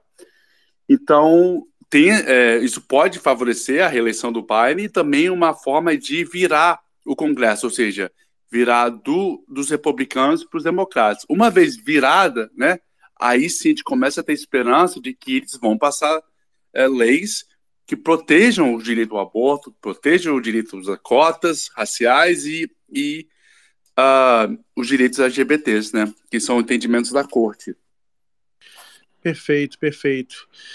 Uh, vou trazer para vocês aqui um pouco mais dessa repercussão internacional. O Globo publica aqui que o jornal britânico The Guardian diz que Jair Bolsonaro foi proibido de correr a cargos políticos por abusar de seus poderes e vender mentiras imorais e terríveis. Notem que imorais e terríveis são adjetivos que o jornal britânico escolheu para poder atribuir as mentiras, que até então, até o presidente do TSE uh, ah, denunciou hoje ao proclamar o seu voto mas o The Guardian classifica como imorais e terríveis durante a eleição amarga do ano passado. O portal também afirma que o futuro político do ex-presidente foi posto em dúvida com a formação de maioria pela inelegibilidade. Ah, o jornal americano The New York Times diz que a formação da maioria pela inelegibilidade removeu, aspas, um dos principais candidatos da próxima disputa presidencial, desferindo um golpe significativo no movimento de extrema-direita do país. A reportagem também aponta que a decisão seria uma repreensão afiada e rápida a Bolsonaro por seu esforço para minar as eleições do Brasil. Aspas. Há apenas seis meses, Bolsonaro era presidente de uma das maiores democracias do mundo. Agora, sua carreira como político está em risco. Destaca o jornal americano. O Financial Times destacou que Bolsonaro vai ficar inelegível até 2030, o que quase acaba com as esperanças do populista de direita de um rápido retorno político. O jornal britânico definiu o governo do ex-presidente como tumultuado e disse que a decisão abre caminho para o surgimento de novas lideranças na direita brasileira, que apesar do sucesso nas eleições para o Congresso no ano passado, tem sido fraca na oposição. O El País disse que a decisão do TSE encurtou a carreira política do líder da direita.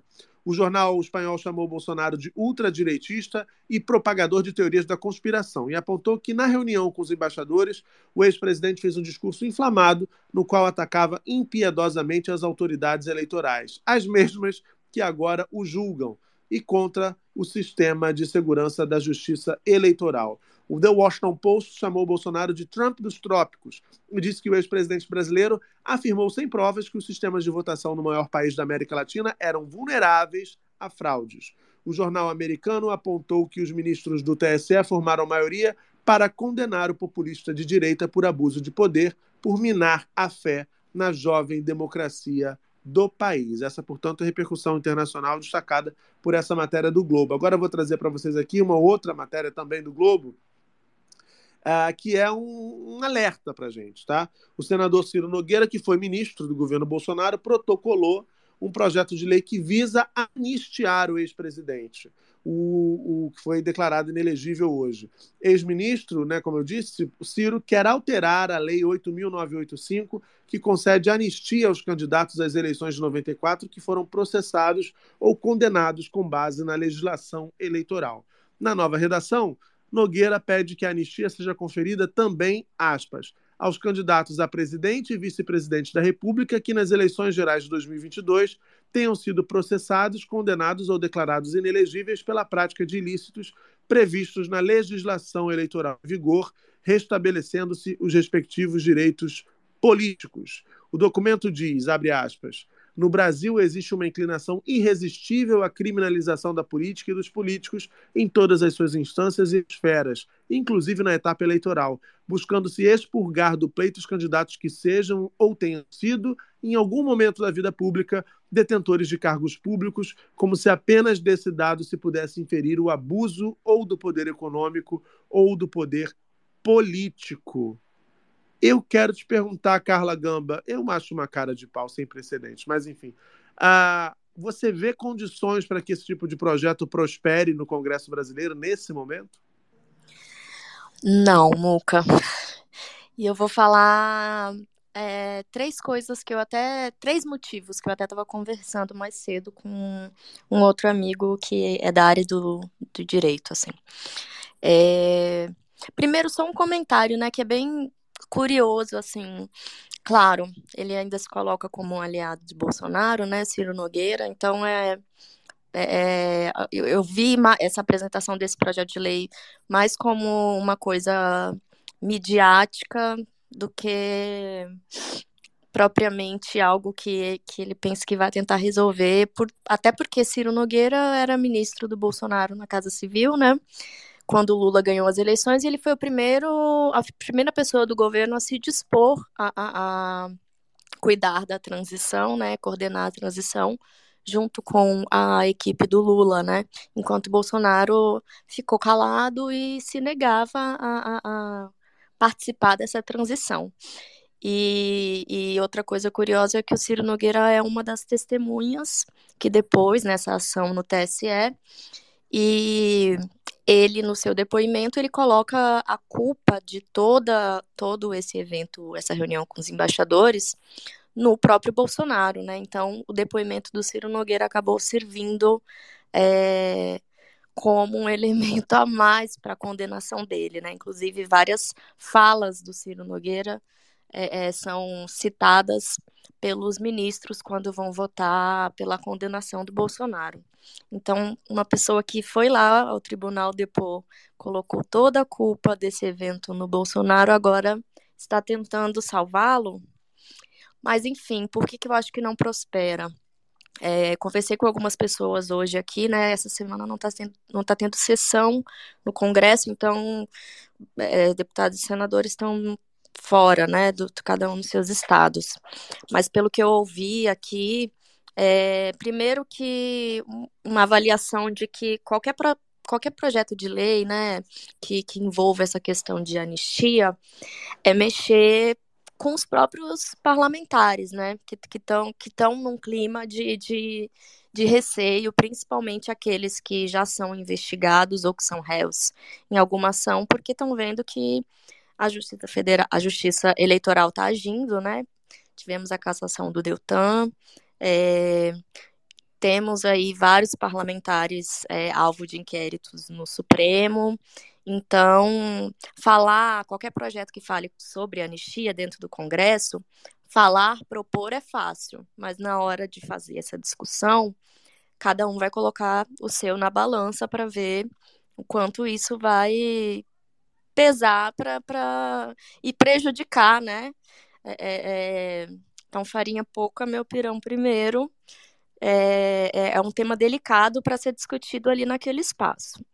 Segundo, porque o, o, o judiciário ele acabou nos últimos anos tornando essa terceira instância, né, assim, de, de, dessas discussões, como a gente chama, e é, não é uma, uma responsabilidade que o, que o judiciário tomou para si, mas que inevitavelmente, assim, a impossibilidade pelo próprio comprometimento, né, das figuras do Congresso, né, é, é, muita gente investigada e tudo mais. Você vê aí na CPI, na própria CPI do 8 de janeiro, é, investigando um, um fato e tem pessoas que são investigadas por esse fato que são membros dessa CPI.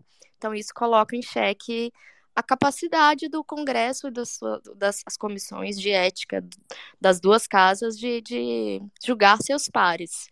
Então, muita coisa acaba subindo para o STF e a gente sabe que a conjuntura hoje não está boa para esses parlamentares da oposição ali no STF. Então, esse é o segundo motivo que eu acho que, é, é, numa eventual possibilidade de um projeto como esse passar, é, é, com certeza ações seriam levadas para o STF para questionar a constitucionalidade disso, né? Assim, é, então, eu acho que esse cenário traz muita dificuldade para que um projeto como esse seja aprovado. Hoje eu vejo mais como uma iniciativa de aliados para tentar mostrar que estamos tentando fazer algo, já que um aceno para um militância, aceno, né, isso, isso, já que as possibilidades dele é, dentro do judiciário, né, os recursos que ele tem a fazer aí no TSE e no próprio STF são é praticamente zero a chance de reverter esse resultado. Então, é, é um aceno que os aliados estão fazendo ali no legislativo para dizer: podemos fazer algo aqui, é isso que podemos fazer, mas vamos ver se vão fazer mesmo e, e, e o quanto isso vai custar para cada um, né? O ônus disso para cada um. Sim. Agora, falando dessas reações de aliados, me chamou muita atenção hoje o Valdemar da Costa Neto, que soltou uma nota aqui no Twitter, e a André Sadi da Globo News revelou que ele está de férias em Las Vegas. A, durante a transmissão também do julgamento, ficou evidente que não tinha parlamentar nenhum, aliado nenhum do Bolsonaro naquele julgamento. Ninguém foi lá. E eles são muito, tem muito essa cultura de tumultuar, né? ocupar espaços como esse para tentar, em alguma medida, constranger, enfim, autoridades.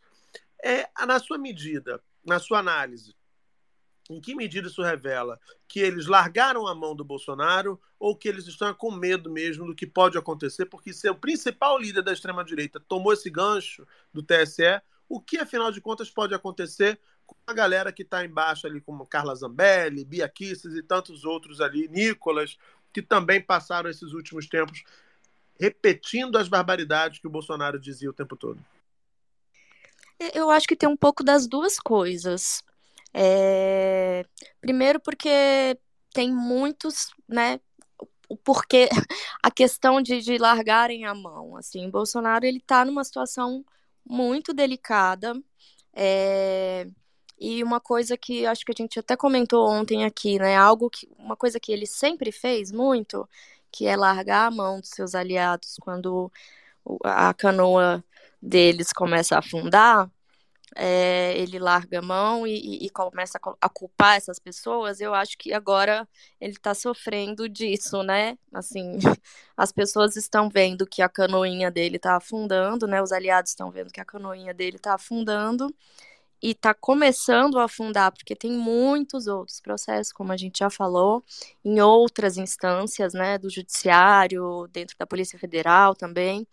É, então, é, é, tem essa coisa de o, o, Congresso, principalmente, onde ele tem mais aliados, é, é muito fisiologista, né? Então, para se manter, ele precisa estar aliado com quem tem poder, com quem tem a possibilidade de, de me manter aqui.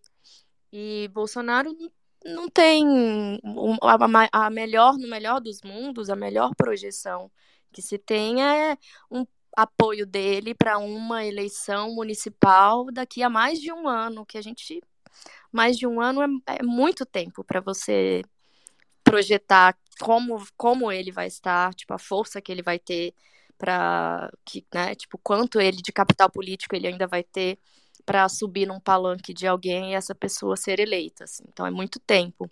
E por outro lado, existe um clima de muito medo, sim, porque agora tem um TSE, o ministro Alexandre de Moraes, ele fica à frente aí da, na presidência do TSE até o meio do ano que vem. Então, até o meio do ano que vem, é, não vai ter nenhuma alteração na configuração aí da corte, né? Esses sete ministros vão continuar sendo os mesmos. É, eu não sei se, a, se o mandato da Carmen termina agora, mas o fato é que termina agora não, termina antes disso. É, mas o fato é que o, o, o ministro Alexandre de Moraes tem ali maioria garantida enquanto ele permanecer nessa à frente ali na presidência até o meio do ano que vem. E viram que a, a, a, o TSE começou a ser rigoroso e a e destemido, né? Caçar o mandato de um deputado que foi o deputado mais eleito, é, é, o, o, deputado eleito com maior número de votos num estado que era que representava tanto, né? É, esse eleitorado lavajatista, bolsonarista, né? É, um cara que foi coordenador do, no Ministério Público, né? Deltan, Ela tá falando do do Deltan Deltan Dallagnol. Dallagnol. Isso. É, é, é, é muito é muito simbólico e significa muito, né? Porque não foi uma cassação de, de uma pessoa, é, de uma figura qualquer. Então tem um clima de muito receio, sim. Por que, que eu vou enfrentar é, a justiça eleitoral é, por alguém que já está bem ferrado na justiça eleitoral e que se eu for enfrentar uma decisão da justiça eleitoral eu também posso me ferrar. Então tem um pouco dessas duas coisas e esse clima de medo ele realmente medo, receio, ele realmente está pairando ali no Congresso entre os aliados do, do Bolsonaro. É, maravilha. Olha, maravilha. Além de ouvir a Carla, né, que é sempre tão lúcida nas, nas colocações dela, eu estou dando retweet aqui numa postagem que Lucas Gabriel colocou na tag, que é, sabe aquela verificação, né, aquele captcha que você faz? Clique nas imagens que, que aparecem três árvores ou três bicicletas. Aí eles fiz, fizeram uma montagem que é clique onde aparecem três pessoas inelegíveis e botaram a cara do Bolsonaro. É maravilhoso. A criatividade da internet, do, da, do usuário da internet, é uma coisa sem precedente. Uh, deixa eu ler para vocês agora mais uma matéria aqui que fala exatamente disso que a Carla estava falando, que é como os aliados, ou outrora aliados de primeira hora, estavam uh, reagiram a essa, a essa sentença. Né? A mais efusiva nas redes sociais foi Joyce Hasselman, no Twitter, ela disse que a ação foi o primeiro passo e pediu, e pediu a prisão do ex-presidente. As voltas que o mundo dá, né? Soraya Tronic foi outra que celebrou a condenação, disse que ninguém está acima da lei. Kim Kataguiri, Janaína Pascoal, Wilson Witzel, João. Gente sabia que o Witzel ainda usava rede social.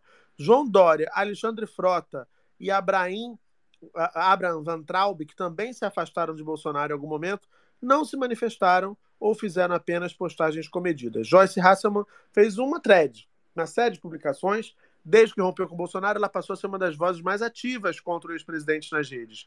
Nos últimos dias, o julgamento do TSE foi o principal assunto. Na sexta, ela se manifestou logo após o voto decisivo de Carmen Lúcia. A Joyce escreveu: 4 a 1, TSE forma maioria para tornar Bolsonaro inelegível por oito anos até 2030. Carmen Lúcia deu o voto decisivo. E aí colocou aspas da Carmen Lúcia, com direito a um videozinho que a gente vai ouvir agora aqui desse voto também icônico da ministra Carmen Lúcia. Vamos ouvir. De pronto, com todas as vênias do eminente ministro Raul Araújo, estou anunciando a Vossa Excelência aos senhores ministros que eu estou acompanhando o ministro relator pela parcial procedência com a aplicação da sanção de inelegibilidade ao primeiro investigado, Jair Messias Bolsonaro, e declarando improcedente o pedido em relação ao segundo investigado, Walter Souza Braga Neto. É isso. Aí segue aqui, que é mais que tem. Depois ela publicou que a ineligibilidade é apenas um primeiro passo para um longo caminho de justiça que precisa ser feito. Nunca pensei que a gente ia concordar com a Joyce Hasselman. É, ela diz o seguinte: ele tem que estar fora não só do jogo eleitoral, mas das ruas. Bolsonaro é perigoso em todos os sentidos, ela disse. Já a senadora Soraya Tronic, vocês lembram dela, aquela que virava onça nos debates eleitorais, ela destacou que ninguém está acima da lei também fez uma referência ao discurso usual de Bolsonaro do jogo dentro das quatro linhas. Abre aspas para Soraya Tronic. Ninguém está acima da lei. Hoje a justiça caçou os direitos políticos de Bolsonaro, o homem que joga fora das tais quatro linhas, que mente e manipula pessoas de boa fé. 18 de julho de 2022 foi também uma tentativa de encontrar apoio externo para o golpe. A data, 18 de julho de 22, é a data da reunião com os embaixadores, uh, motivo da condenação do Bolsonaro hoje no TSE. Kim Kataguiri ignorou o Twitter, mas foi para o Facebook, a rede vovô, para fazer postagem. Vamos ver aqui. Uh, o líder do movimento Brasil Livre, o MBL, que por tanto tempo apoiou Bolsonaro, não fez nenhuma postagem sobre o julgamento no Twitter, a rede que ele usa com mais frequência. O deputado federal optou, no entanto, por uma postagem na sua conta do Facebook, onde apenas informava a decisão da inelegibilidade sem manifestar críticas ou celebrações. Fez o isentão o Kim no Facebook. Olha só como é que pode. Ex-ministro de Bolsonaro, também rompido com o antigo presidente, Abraham Van Traub não comemorou a decisão nas redes. No Twitter, ainda antes do resultado final do TSE, ele fez apenas uma menção indireta sobre o caso e uma chamada para sua live na noite de sexta-feira. Na postagem, ele criticou a lepra bolsonarista e faz uma referência a um possível plano de candidatura de Michele Bolsonaro. Ele disse: a lepra bolsonarista tentará sobreviver com mais mentiras e falsas esperanças. Objetivo: mais dinheiro. A bala de prata é Michele. A Argentina já teve um troço desses. Evita Michele. Hoje, sete da noite, e aí ele chamava para a live dele. Janaína Pascoal, que em 2018 chegou até ser cotada para vice-presidente na chapa do Bolsonaro, não se manifestou nessa sexta. Não, sexta não. Na sexta usamos branco e não vou falar de política, ela deve ter pensado.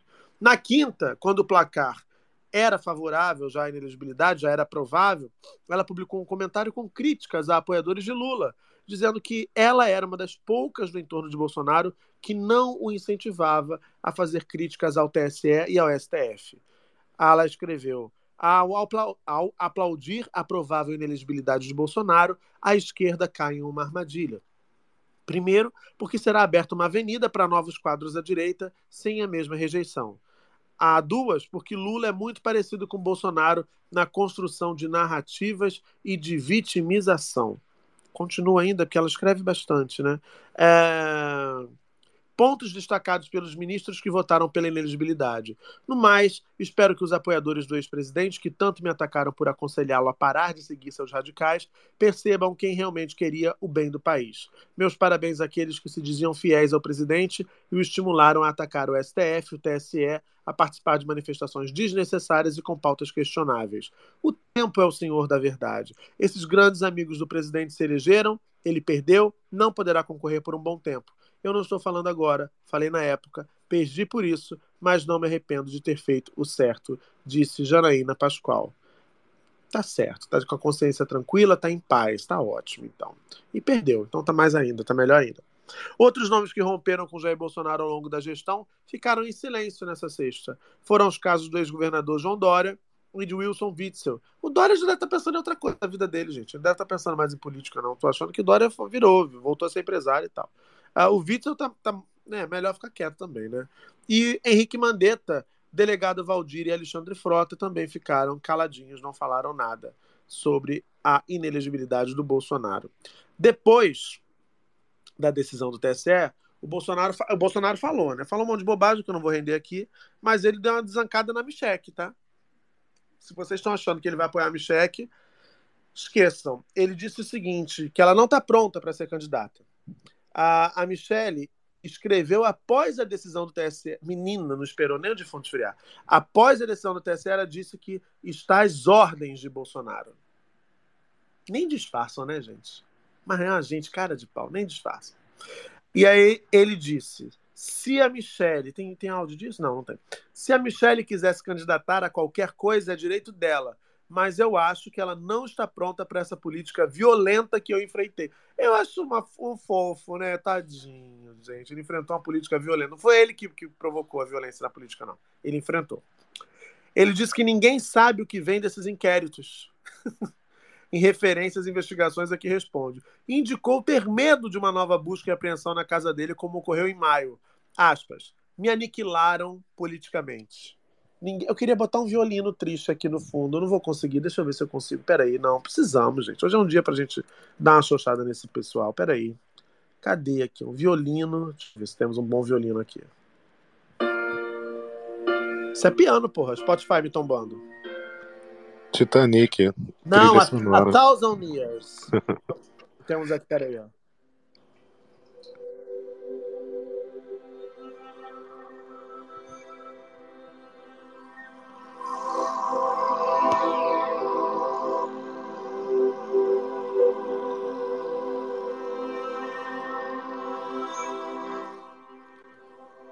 Disse o inelegível, abre aspas, me aniquilaram politicamente. Ninguém sabe o que vem desses inquéritos. A PF já foi à minha casa, mas a gente não sabe o que pode ter sido deixado na casa para uma nova busca e apreensão. Fecha aspas. Olha só como ele, ele é ardiloso, né? Diria ali de Lisboa. Ele é ardiloso. Ele já plantou a sementinha de que se encontrar alguma coisa numa nova busca e apreensão, foi a PF que deixou lá. Sacou? Ele já meteu a, a mensagem para a galera do, do, do, do Space delas, falar assim, foi, não, encontraram, encontraram, foi a PF que plantou. Porra, a PF teve lá em maio, ninguém faz uma faxina nessa casa para encontrar o que a PF deixou. Não deve fazer, porque a julgar pela forma como deixaram o Palácio da Alvorada, acho que o povo não é chegado nem à limpeza. Mas enfim. Por cinco votos a dois, como a gente já falou aqui, Bolsonaro foi condenado em ação que o acusava de abuso de poder político e uso indevido dos meios de comunicação por conta da reunião com os embaixadores em julho do ano passado. Agora, o, o, o Carla, e o futuro do Alexandre de Moraes? Depois dessa que ele tirou da frente, ele vai finalmente cair em cima do inquérito das milícias digitais, vai botar para torar no lombo desse povo? O que, que, que a gente pode imaginar que vem aí depois dessa primeira condenação do Bolsonaro? É, então, eu. Um spoiler aí do mês de julho, né? Que começa. Já começou, né, gente? Já, já estamos no primeiro de julho. O, o judiciário entra agora em recesso, né? E, em tese, o- os tribunais eles ficam no esquema de plantão. Então, o STF ele fica nesse esquema de plantão e, e a, o, metade do mês é o, a vice-presidente ou vice-presidente é do vice no caso assim, né, a divisão tá ah, os primeiros 15 dias de julho com o Barroso, que é o vice-presidente, será o plantonista, e os últimos 15 dias de julho será a Rosa Weber, que é a presidente de plantonista. E aí mandaram, enviaram para nós, que são os, os repórteres que cobrem STF, né, judiciário, uma tabelinha, assim, com essas datas e mostrando quais ministros iriam trabalhar, continuar trabalhando e, e, e com quais ações, assim. E aí, pasmem, Alexandre de Moraes vai tirar férias? Não vai. É, ele tá lá constando na listinha dos que vão ficar trabalhando, inclusive, assim, nos processos que ele já é relator e está disponível para todos os novos processos que eventualmente entrarem no mês de julho. É, então, para nossa alegria, alegria entre aspas, estou falando como trabalhadora, teremos muito trabalho aí de Alexandre de Moraes. Ele começou a semana, na semana passada a ouvir as testemunhas, né, no, nos, no, no, do, dos, nos processos, das ações penais que foram abertas é, para tornando réus aí, né, todos os 1.390 é, que foram denunciados pela PGR. Então, ele agora está nesse processo, né? Analisaram, transformaram essas 1.390 pessoas em réus, agora abre para ouvir depoimentos, para colher provas. Então, ele começou, a, a equipe do gabinete dele começou a ouvir esses depoimentos semana passada. E, então, tem essa, tem muito trabalho ainda aí. E o Alexandre de Moraes já anunciou que ele pretende concluir em até seis meses, né?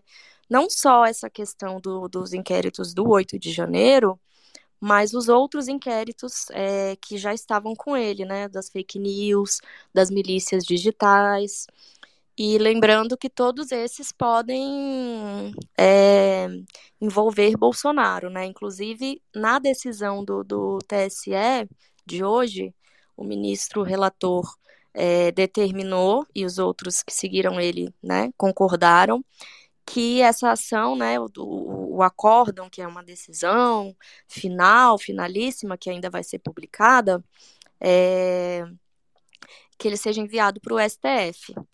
Então, Alexandre de Moraes aí, pelo menos pelos próximos seis meses, ainda vai, é, é, vai nos fornecer muitas alegrias para alguns, para muitos, e talvez tristeza para outros.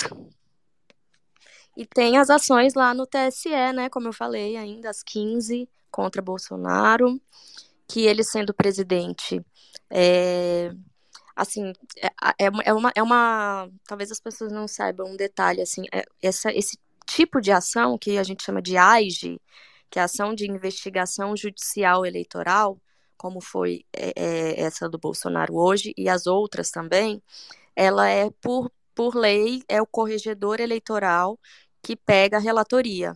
E o Benedito, que é o atual relator, então pega a relatoria de todas elas. O que, que compete ao relator, né?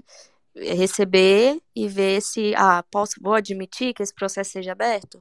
Vou admitir. Não, não vou admitir. Então foi ele que admitiu que os 16, as 16, né, ações contra o Bolsonaro fossem aceitas e fossem abertas, né, as investigações.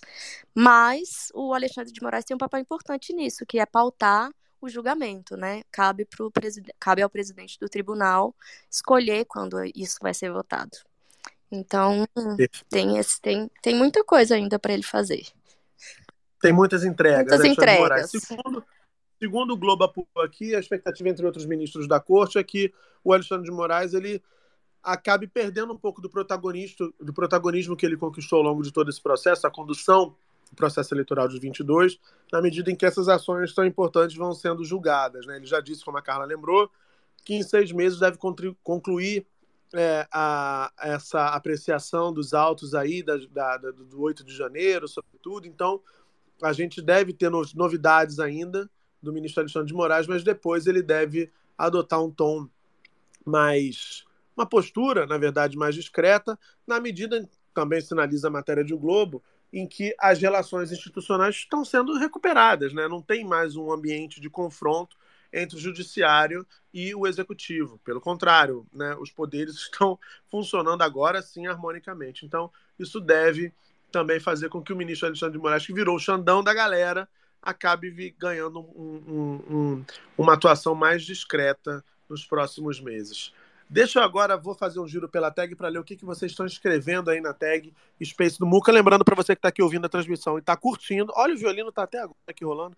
Vocês que estão ouvindo a transmissão e estão curtindo, seguir aqui para não perder nenhuma transmissão do Space do Muca, é só clicar na minha fotinho aqui e me seguir agora, não deixa para depois não, tá? Que você vai esquecer que eu sei como é que você é. Já tá tomando um vinho aí porque Bolsonaro tá inelegível, tomando a cerveja, uma e meia da manhã, já tá daquele jeito, já tá olhando a TV ligada, já vê duas Pablo Vittar cantando no Conversa com Bial, sei como é que funciona. Então, clica na minha foto e já me segue agora. Aproveita também, segue o Davi Nemer para você ter sempre conteúdo de qualidade. De vez em quando ele solta um shade aqui, umas bombas, o negócio viraliza, ele vai lá, depois apaga e tá tudo certo. Carla Gamba também, maravilhosa. Marco Túlio entregando tudo nessa voz, diretamente do seu roupão Rob de de seda egípcia, 1.800 fios na cobertura da Gávea, que tem palmeiras imperiais plantadas à mão por freiras turcas. Segue essa galera toda para você prestigiar a galera que faz o Space do Muca. E agora que eu falei já esse monte de bobagem, mas o pedido para seguir é real, oficial. Vambora de giro pela tag.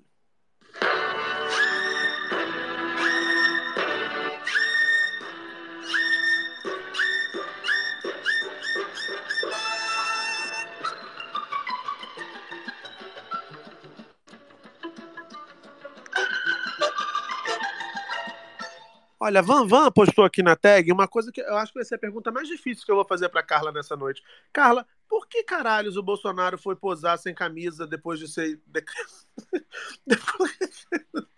declarado inelegível pelo Tribunal Superior Eleitoral? Vem aí o OnlyFans, as pessoas estão achando que é isso. Gente, é realmente a pergunta mais difícil.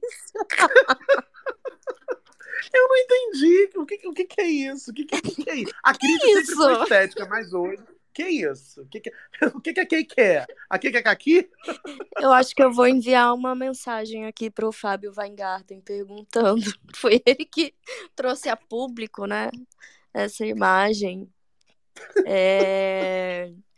Então, se a gente não dormir bem essa noite, a gente já sabe a quem, a quem culpar. É isso. Constrangedor, né? Assim, nossa, é, é, é- é bem constrangedor, porque Fala, Davi, eu você vi tem uma muita hipótese, gente falando, Davi? é fã ou hater? Pois é. Eu, eu tenho uma hipótese, porque o Weingarten, ele funcionou como boi de piranha naquela época em, em que a Secom foi pega é, é, patrocinando sites de fake news. Vocês lembram dessa época? Sim, sim. e- e ele foi jogado na, na fogueira para salvar Bolsonaro, porque isso veio de ordem dele. E só que o, o imbecil voltou lambendo botas de Bolsonaro o tempo todo, tá pagando pau aí, babando o ovo dele. Então, a minha teoria é que ele finalmente achou uma forma de se vingar de Bolsonaro e convenceu ele a fazer esse papelão aí de posar, de posar essa, essa coisa horrorosa. É. Mas, mas que, foi, que foi vulgar sem ser sexo. Todo, Deus que me livre. E olha, eu nunca, eu nunca achei que ia falar isso, mas olha, hoje deu saudade de quando o Carluxo fazia o marketing de Bolsonaro, porque nem Carluxo foi tão terrível assim. Deus que me livre. Que foto horrorosa, meu pai do céu. Priscila tá aqui dizendo que tá passando para agradecer pelo espaço. Abraço, querida, um beijo. Carol, fala, Muca acertou em cheio a tacinha de vinho lá, lá no finalzinho. Carol já tá breaca. Beijo, Carol. Ah, Se for beber, não dirige, hein, gente? Mas ninguém vai dirigir uma hora dessa, né? Só vão dirigir pra cama, eu espero. A Ciro Libanês postou a foto do Bolsonaro chorando. KKK, amo, quero ver gado chorando. Cadê? Tem mais aqui? Tinha um outro aqui que foi ótimo. Esse aqui é da Van Van. Ela postou uma foto, aquela foto feita com inteligência artificial, que transformou a cara do Bolsonaro no rosto de mulher. E a manchete? Exclusivo. Cantora Inês Legível revela planos para depois do adeus aos palcos. Aspas. Vou me dedicar ao xadrez. eu amo, eu amo os memes, gente. Tem mais aqui comentário na tag. Tem um outro meme que foi incrível. Esse, é- esse, esse é assim, né, gente? É uma licença poética, tá? Porque a gente está num dia especial. Mas fizeram, não sei se vocês viram, uma montagem do, do Bolsonaro dentro do submersível Titan. E botaram do lado assim, o nome, em vez de Titan, Bolsonaro Submersível. E ele lá dentro da, da, da gaiolinha, na janela do, do submersível. E a Morice mandou aqui na tag escrevendo: faltou só o enfeite do patriota pendurado no vidro. Vocês são terríveis. A Ana Carolina Félix disse: Muca, Janaína tá chorando hoje na CNN depois que Bolsonaro se tornou inelegível. O vídeo é vergonhoso. Ai, gente, eu queria, preciso. Alguém tem? Eu quero. Que Janaína chorando, a gente rindo, né? É, tem aqui, deixa eu ver. Lucas, Gabriel já retuitei até do Lucas. Zuzu adorou a fala do Davi. Não é sobre ser punitivista, existe uma responsabilidade e justiça. Perfeito, perfeito. Davi arrasa. Tá, e a mentalidade que eu tenho é essa também: desejar para cada bolsominion e o próprio Bolsonaro que tenham tudo que eles merecem e assim o destino que vai decidir se vai ser algo bom ou ruim. Tudo depende do que eles plantaram no caminho. Ah, Carol, fala Muca, tesouro, não dê bola para essa gentalha. Carol, Dona Florinda sequestrou sua conta? Que isso? Fala Muca, tesouro, não dê bola para essa gentalha. É a Dona Florinda falando comigo. Fica felizinho sim, ou melhor, fica felizão. Tô felizíssimo, meu amor. Um beijo.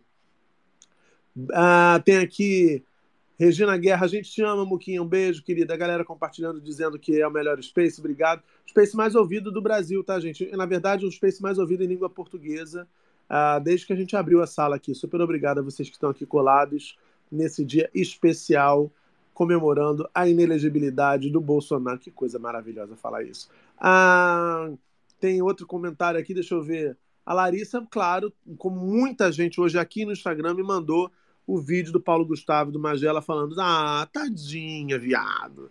Maravilhosa. Senhorita Rosa com a faca na biblioteca, comemorando com bons drinks e petisquinho, ouvindo o Space do Muco e celebrando o tombo do Birulilo. Olha lá, um vinho branco, um salaminho, um uma rodela de limão. Olha ela, toda folgada. Larissa Souza, ele tem que pagar pelas vidas levadas por causa da negligência dele.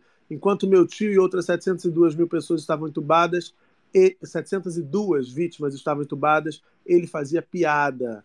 Beijo, Larissa, sinto muito pelo seu tio. Bruma da Silva, para quem está perguntando, eu tenho GG News. Ele está numa festa junina de camisa xadrez. Acordei achando que tinha sonhado, mas ouvi essa sim. Bem, Geges. Ah, Larissa disse que o Xandão estava há quatro anos com as verdades engasgadas e foi no desabafo hoje. Tem aqui, deixa eu ver. Vandinha postou: Malafaia, cadê a greve de fome? Ô Marco Túlio, o, o, pastor Silas Malafaia disse que faria uma greve de fome se o Bolsonaro fosse declarado inelegível. Ele não disse que sairia do Brasil se o Bolsonaro. Ah, não, foi o outro, né? Enfim. É. O Bolsonaro perdeu. É tanta gente esquisita, né? Que a gente até se confunde, é verdade. Mas é, a... é. Eles não têm esse, esse, hábito de cumprir promessa, não. Não tem, menino. Na religião dele pode prometer e não cumprir, que tá tudo certo. Agora vai você não dar o dízimo. Aqui, alemães, hoje foi um dia de muita satisfação e alegria. Muca, tudo que aprendi de política, aprendi a partir de você. Ah, querida, sabe que você construiu uma cidadã mais consciente. Obrigada por expandir minha mente. Eu que agradeço a você por ouvir aqui, por estar aberta para a gente trocar sempre, toda noite. Tânia Sanches, outra querida, meteu um vinho aqui, menino. Vinho da Tânia é caro, hein? Vinho da Tânia é caro. Saquei ali pelo negócio do rótulo embaçado. Comemorando até agora. A foto está até sem foco, ela está comemorando até agora mesmo. Gente, estou que não consigo nem dormir. Petisco, vinho e queijo. Maravilhoso. Beijo, Tânia. Ah. Ah, deixa eu ver aqui quem mais está falando. Tem mais comentário. Isabela, vou comer um bolo amanhã para comemorar o Bolsonaro inelegível. Solange Vilela, comemorando ainda não, mas aguardando em minha mesa a minuta que transforma o dia 30 do 6 em feriado. Maravilhoso. Tem aqui Moçoila do interior também com uma tacinha. Sextou com vinho branco, chupa cabra gado, inelegível, bebendo a tarde e noite toda. Menino, pessoal, a ressaca da democracia amanhã vai ser puxada, hein? Mas você já sabe, vocês tomam outro porre para curar ressaca. É assim que funciona, né, Davi? Eu não bebo, você me, me fala. Você... é desse jeito. É para é pra adiar a, a dor de cabeça. Perfeito, perfeito. Gisco escreveu aqui: sexta-feira, Bolsonaro inelegível, férias começando na segunda, tem churrasco e cerveja amanhã. Opa! Larissa Souza bebendo caipirinha desde a hora do almoço. Roberta meteu um carpaccio de abobrinha e um vinhozinho. Tá bonito o carpaccio de abobrinha, gente. Olha só. Maravilha. É isso. Uh, eu acho que é isso. Colocou um verso do samba e foi-se então, adeus capitão, no estouro do pipoco, rola o quengo do caboclo, a sete palmos desse chão maravilhoso, samba enredo, carnaval sempre dando o caminho, né? E a cada frase do Xandão dava vontade de levantar e aplaudir. O homem estava transparecendo toda a indignação com as atitudes do inelegível na voz. Representou demais o Brasil que tirou o verme da presidência. Enfim, agradeço a todo mundo que comentou, todo mundo que mandou mensagem na tag aí. Agradeço a todo mundo que passou esse começo de sábado aqui. Fizeram um meme do Bolsonaro sem camisa no palco do Domingão do Faustão, dançando na boquinha da garrafa, gente. Eu vivi para ver isso, que coisa. É, queria desver. Tem aqui dia de festa, final do programa, o ICL Notícias do Eduardo Moreira. Hoje estava animadíssimo, nem poderia ser diferente. Vamos ouvir como é que terminou o ICL Notícias hoje?